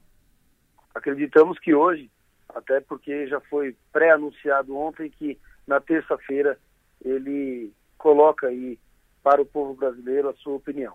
Perfeito. Ele deve fazer algum anúncio novo ou apenas falar sobre a eleição, o resultado e tal? Tem alguma informação nova que ele vai passar, algum anúncio? Não, não acredito, acredito que não. É, ele certamente está pensando muito antes de se pronunciar, até porque como o Brasil está empolvoroso nas ruas, ele como chefe da nação não pode ter nenhuma palavra que incite tudo isso, porque nós temos aí né, um poder judiciário é, vigilante em relação a qualquer palavra em relação do presidente é, é, empolgando as pessoas que estão nas ruas é uma, uma manifestação do povo para o povo e assim que ela está seguindo até que o presidente se pronuncie. Então vamos aguardar a palavra do presidente, até para que a gente tenha um norte mais claro e possa saber também como contribuir para o né, futuro do nosso país, a partir das palavras do presidente a gente vai saber mais e melhor o que fazer. O presidente deve orientar as pessoas, ou pelo menos aconselhar as pessoas a liberar a, as, as rodovias? Eu não tenho né, como falar pelo presidente em relação ao que ele tem para nos dizer. Então, Lécio, eu acho que é precipitado eu dizer a, ao povo de Santa Catarina é, qualquer orientação em relação às manifestações, porque estamos desde ontem todos em silêncio, né, aguardando que a nossa palavra maior, que é a do presidente Bolsonaro, possa dar esse norte a todos nós. Enquanto isso, as pessoas estão de maneira particular indo às ruas e mostrando a sua indignação. E Santa Catarina, especialmente, nosso estado, foi praticamente 70% dele que queria o outro lado. E muito das, da, dos abusos né, do, do judiciário fez com que as pessoas se indignassem de fato e agora estejam nas ruas esperando, especialmente, uma palavra do presidente. Estou recebendo muitas mensagens, meu celular não para, perguntando o que cada um deve fazer e eu confesso que eu preciso da ordem do capitão, da palavra dele de ordem, para que a gente possa é, direcionar as pessoas e saber como conduzir a situação daqui para frente. Perfeito. Deputado Federal Daniel Freitas, sempre bom ouvi-lo. Obrigado pela sua atenção. O senhor tem um bom dia, bom trabalho. Obrigado, Lécio. Um abraço a você, a todos os ouvintes e que Deus abençoe o nosso Brasil. Deputado Federal Daniel Freitas falando conosco direto lá de Brasília. Portanto, a informação do deputado Daniel, além da sua consideração sobre disputar ou não a Prefeitura de Criciúma, ou seja, não é o momento. Vamos com calma, devagar com andor. Essa, em síntese, é a, a manifestação do, do, Daniel. Não é o momento. Descartar? Não. Mas está com foco lá. Então, o foco lá no mandato, enfim, mas não é o momento. É, não tira, não entra, mas não tira, entendeu? É, é uma possibilidade, sim, o deputado federal da, Daniel Freitas dependendo das circunstâncias políticas do andamento das coisas em Brasília e no Congresso e tal, e também das articulações aqui. A operação e as, as conversas né, e as, as articulações para a eleição de 2024, 2024 já é eleição para prefeito, é daqui a pouco, depois de amanhã. Elas vão começar nesse ano, 2022. 2022 não, porque agora é fim de ano, festa, Papai Noel, né, Zerebedeu e tal, né, Ano Novo tal.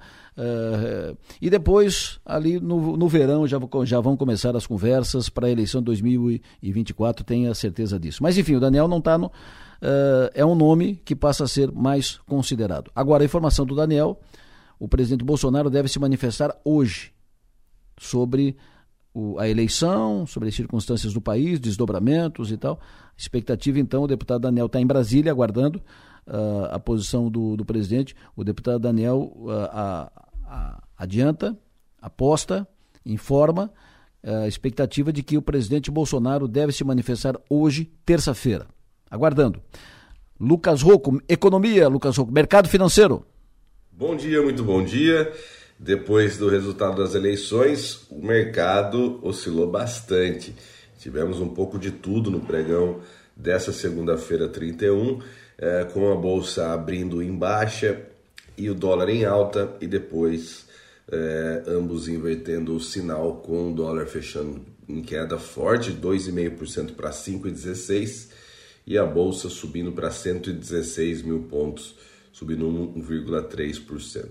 O mercado, primeiro que tende sempre a antecipar os eventos, né? o mercado é, vinha já colocando nos preços é, esse resultado, já que é, existiu uma diferença muito grande entre as pesquisas. É, hoje a gente já deve ter um dia um pouco mais tenso, apesar de ser um dia é, positivo para o exterior.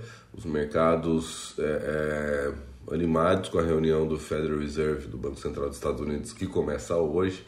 80% é, das previsões apontam para uma alta é, de 75 pontos no juro nos Estados Unidos, já próximo para 4% ao ano. Então, é, o mercado já, já tem essa expectativa, então mais tranquilo e a temporada de resultados segue bastante intensas. É, os bloqueios hoje pela manhã e qualquer confusão que isso vai gerando, naturalmente pode sim afetar o mercado, pode sim afetar a economia real, pode ser a profecia autorrealizável, né? na medida que as pessoas vão aos postos de gasolina, vão antecipadamente aos supermercados, isso pode também gerar um problema de, de desencontro de oferta e demanda.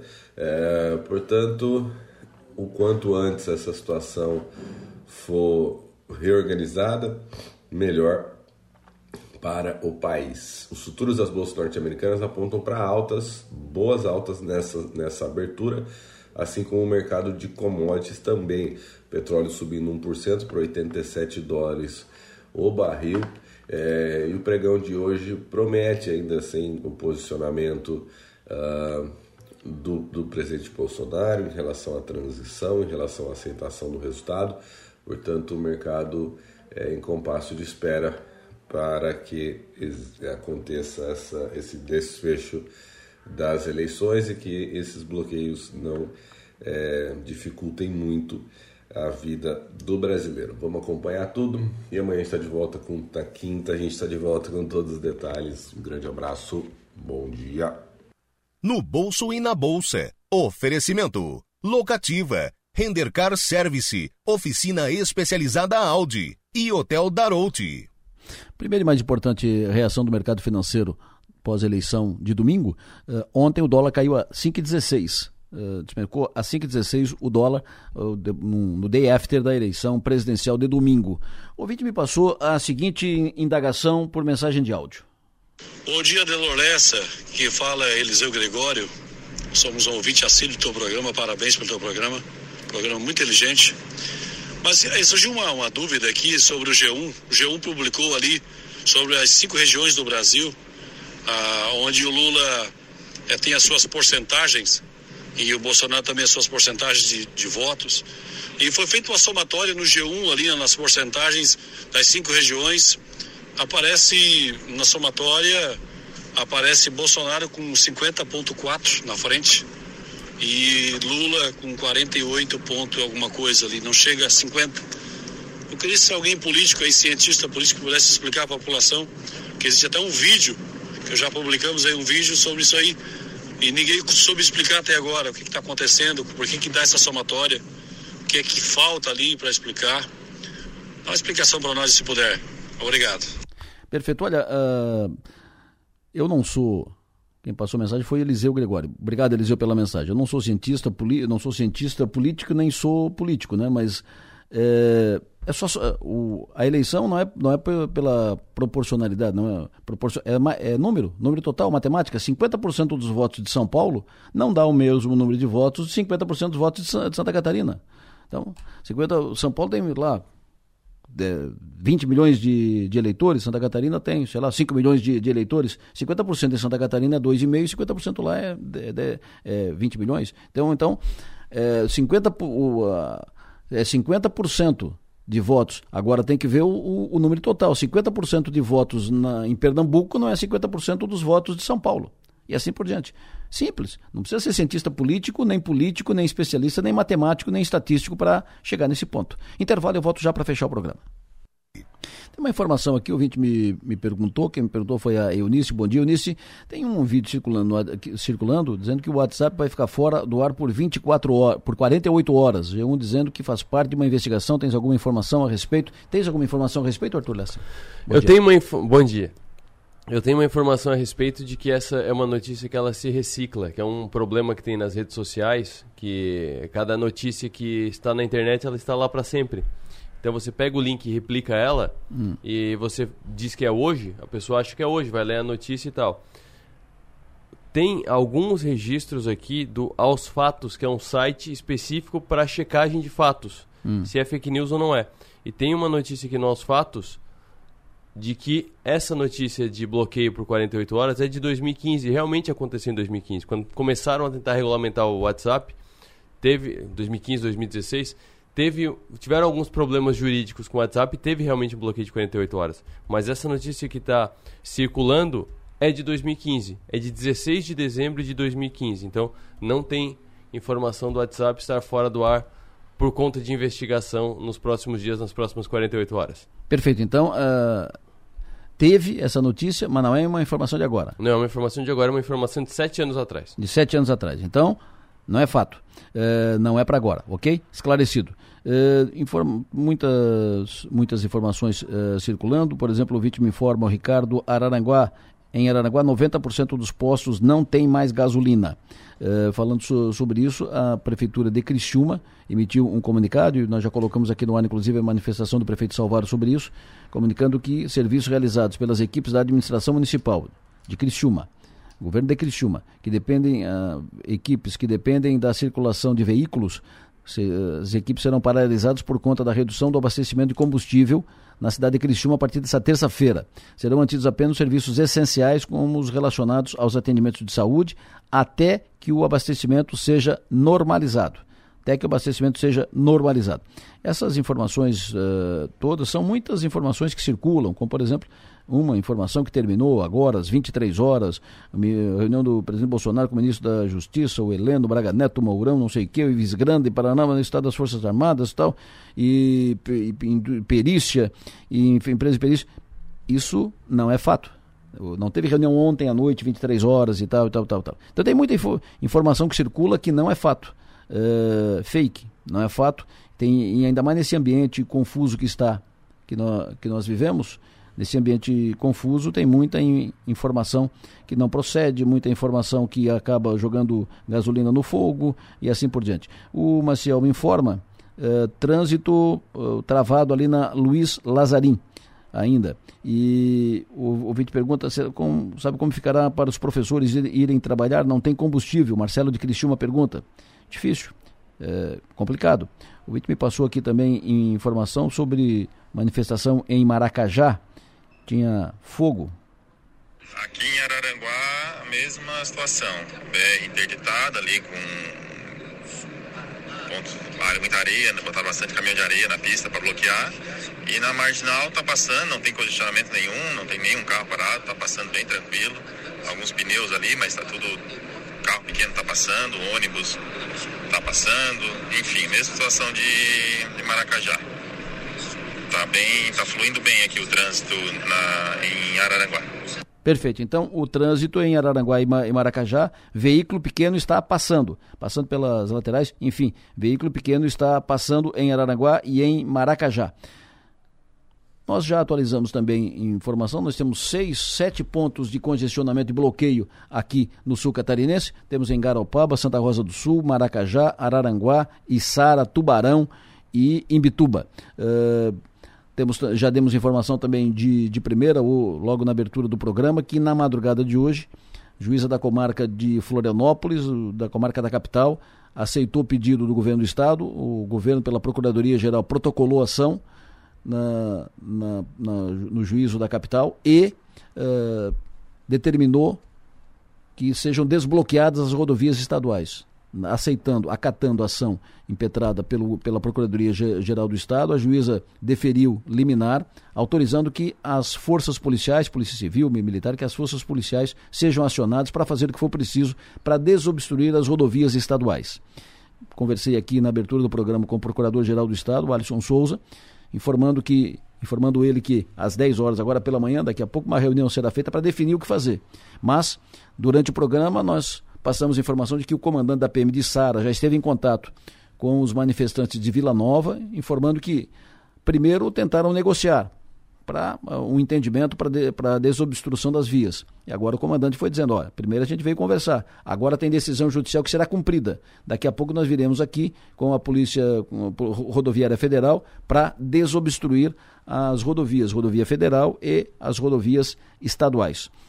Ah, ontem à noite, o ministro, o ministro Alexandre de Moraes, presidente do TSE, eh, atendendo um pedido da Confederação Nacional do Transporte, ele determinou desobstrução das rodovias federais. Intimou a Polícia Rodoviária Federal a agir para fazer o que for preciso para desobstruir as vias, as rodovias federais. Inclusive, uh, ele deixou uma multa prevista, inclusive possibilidade de destituição do cargo, exoneração do cargo e até de prisão do diretor da Polícia Federal, da Polícia Rodoviária Federal, se a, a sua determinação de desobstrução das rodovias uh, não, não forem, não sejam colocadas em prática imediatamente. Esta é, é a informação de ontem à noite. O ouvinte relata que está tentando passar na marginal de Tubarão com uma amiga com arritmia, passando mal no veículo e os manifestantes não deixam passar. Ela está faz uma hora parada tentando vir para Criciúma. Meu Deus do céu. Que isso? Estão deixando passar carro pequeno em, em Santa Rosa do Sul, estão deixando passar em Araranguá, estão deixando passar em Maracajá, estão deixando passar aqui na Vila Nova, mas em Tubarão não, não deixam passar. Não deixam passar nenhuma paciente com arritmia cardíaca no carro, passando mal, e os manifestantes não deixam passar. Essa é informação do ouvinte que ligou para cá agora. Por quê? Mas, ó, eu vou dizer para vocês o seguinte: eu, eu já disse ontem. Qualquer uma manifestação dessa tem o objetivo, eh, primeiro, é claro, expressar a, a, a, posição de quem está na, na, manifestação, é um protesto, então é a posição de quem está na, na manifestação, mas qualquer manifestação desse sentido, ela, é, desse tipo, qualquer manifestação desse tipo, ela só faz sentido se ela tiver o apoio da sociedade. O objetivo e a, o, o resultado prático de uma manifestação dessa é angariar, é trazer, é atrair apoio da sociedade. Uma manifestação que traz a antipatia da sociedade, ela não cumpre seu papel. Ela é desnecessária, ela é inútil, ela é tiro no pé. Uma manifestação na frente de um pronto-socorro do, do hospital, ela pode ser antipática, porque as pessoas precisam do pronto-socorro. Imagina, pode a vida. E uma manifestação dessa, que proíbe as pessoas, o, a, a, empresa de circular o seu produto, o cidadão de, de, de trabalhar, o outro tá, é, impede a pessoa ser, impede a passagem da pessoa que está com arritmia e tem que ser atendida no pronto-socorro, tem que ser atendido no, no hospital. Essa é uma manifestação que, sendo feita assim, ela não cumpre o seu papel. Isso precisa ter, precisa ser inteligente, precisa ter uh, raciocínio para entender uma situação como essa. Inclusive os líderes do, do movimento, daqui a pouco eles estão fazendo um movimento que, de, pelas circunstâncias e pela forma como estão fazendo, eles podem estar se isolando da sociedade, se afastando da sociedade. Não é inteligente. Não é inteligente. Fech, brecar todo mundo, parar todo mundo, atrapalhar a vida da, das pessoas, não é inteligente. Lembrando sempre que o nosso papel nessa vida é ser e fazer feliz. Agradeço muito a participação de todos vocês. Estamos sempre à, à disposição, respeitando a todas as opiniões, respeitando a todas as opiniões, mas a gente também tem. Prometo voltar por hora às seis da tarde no ponto final. Bom dia!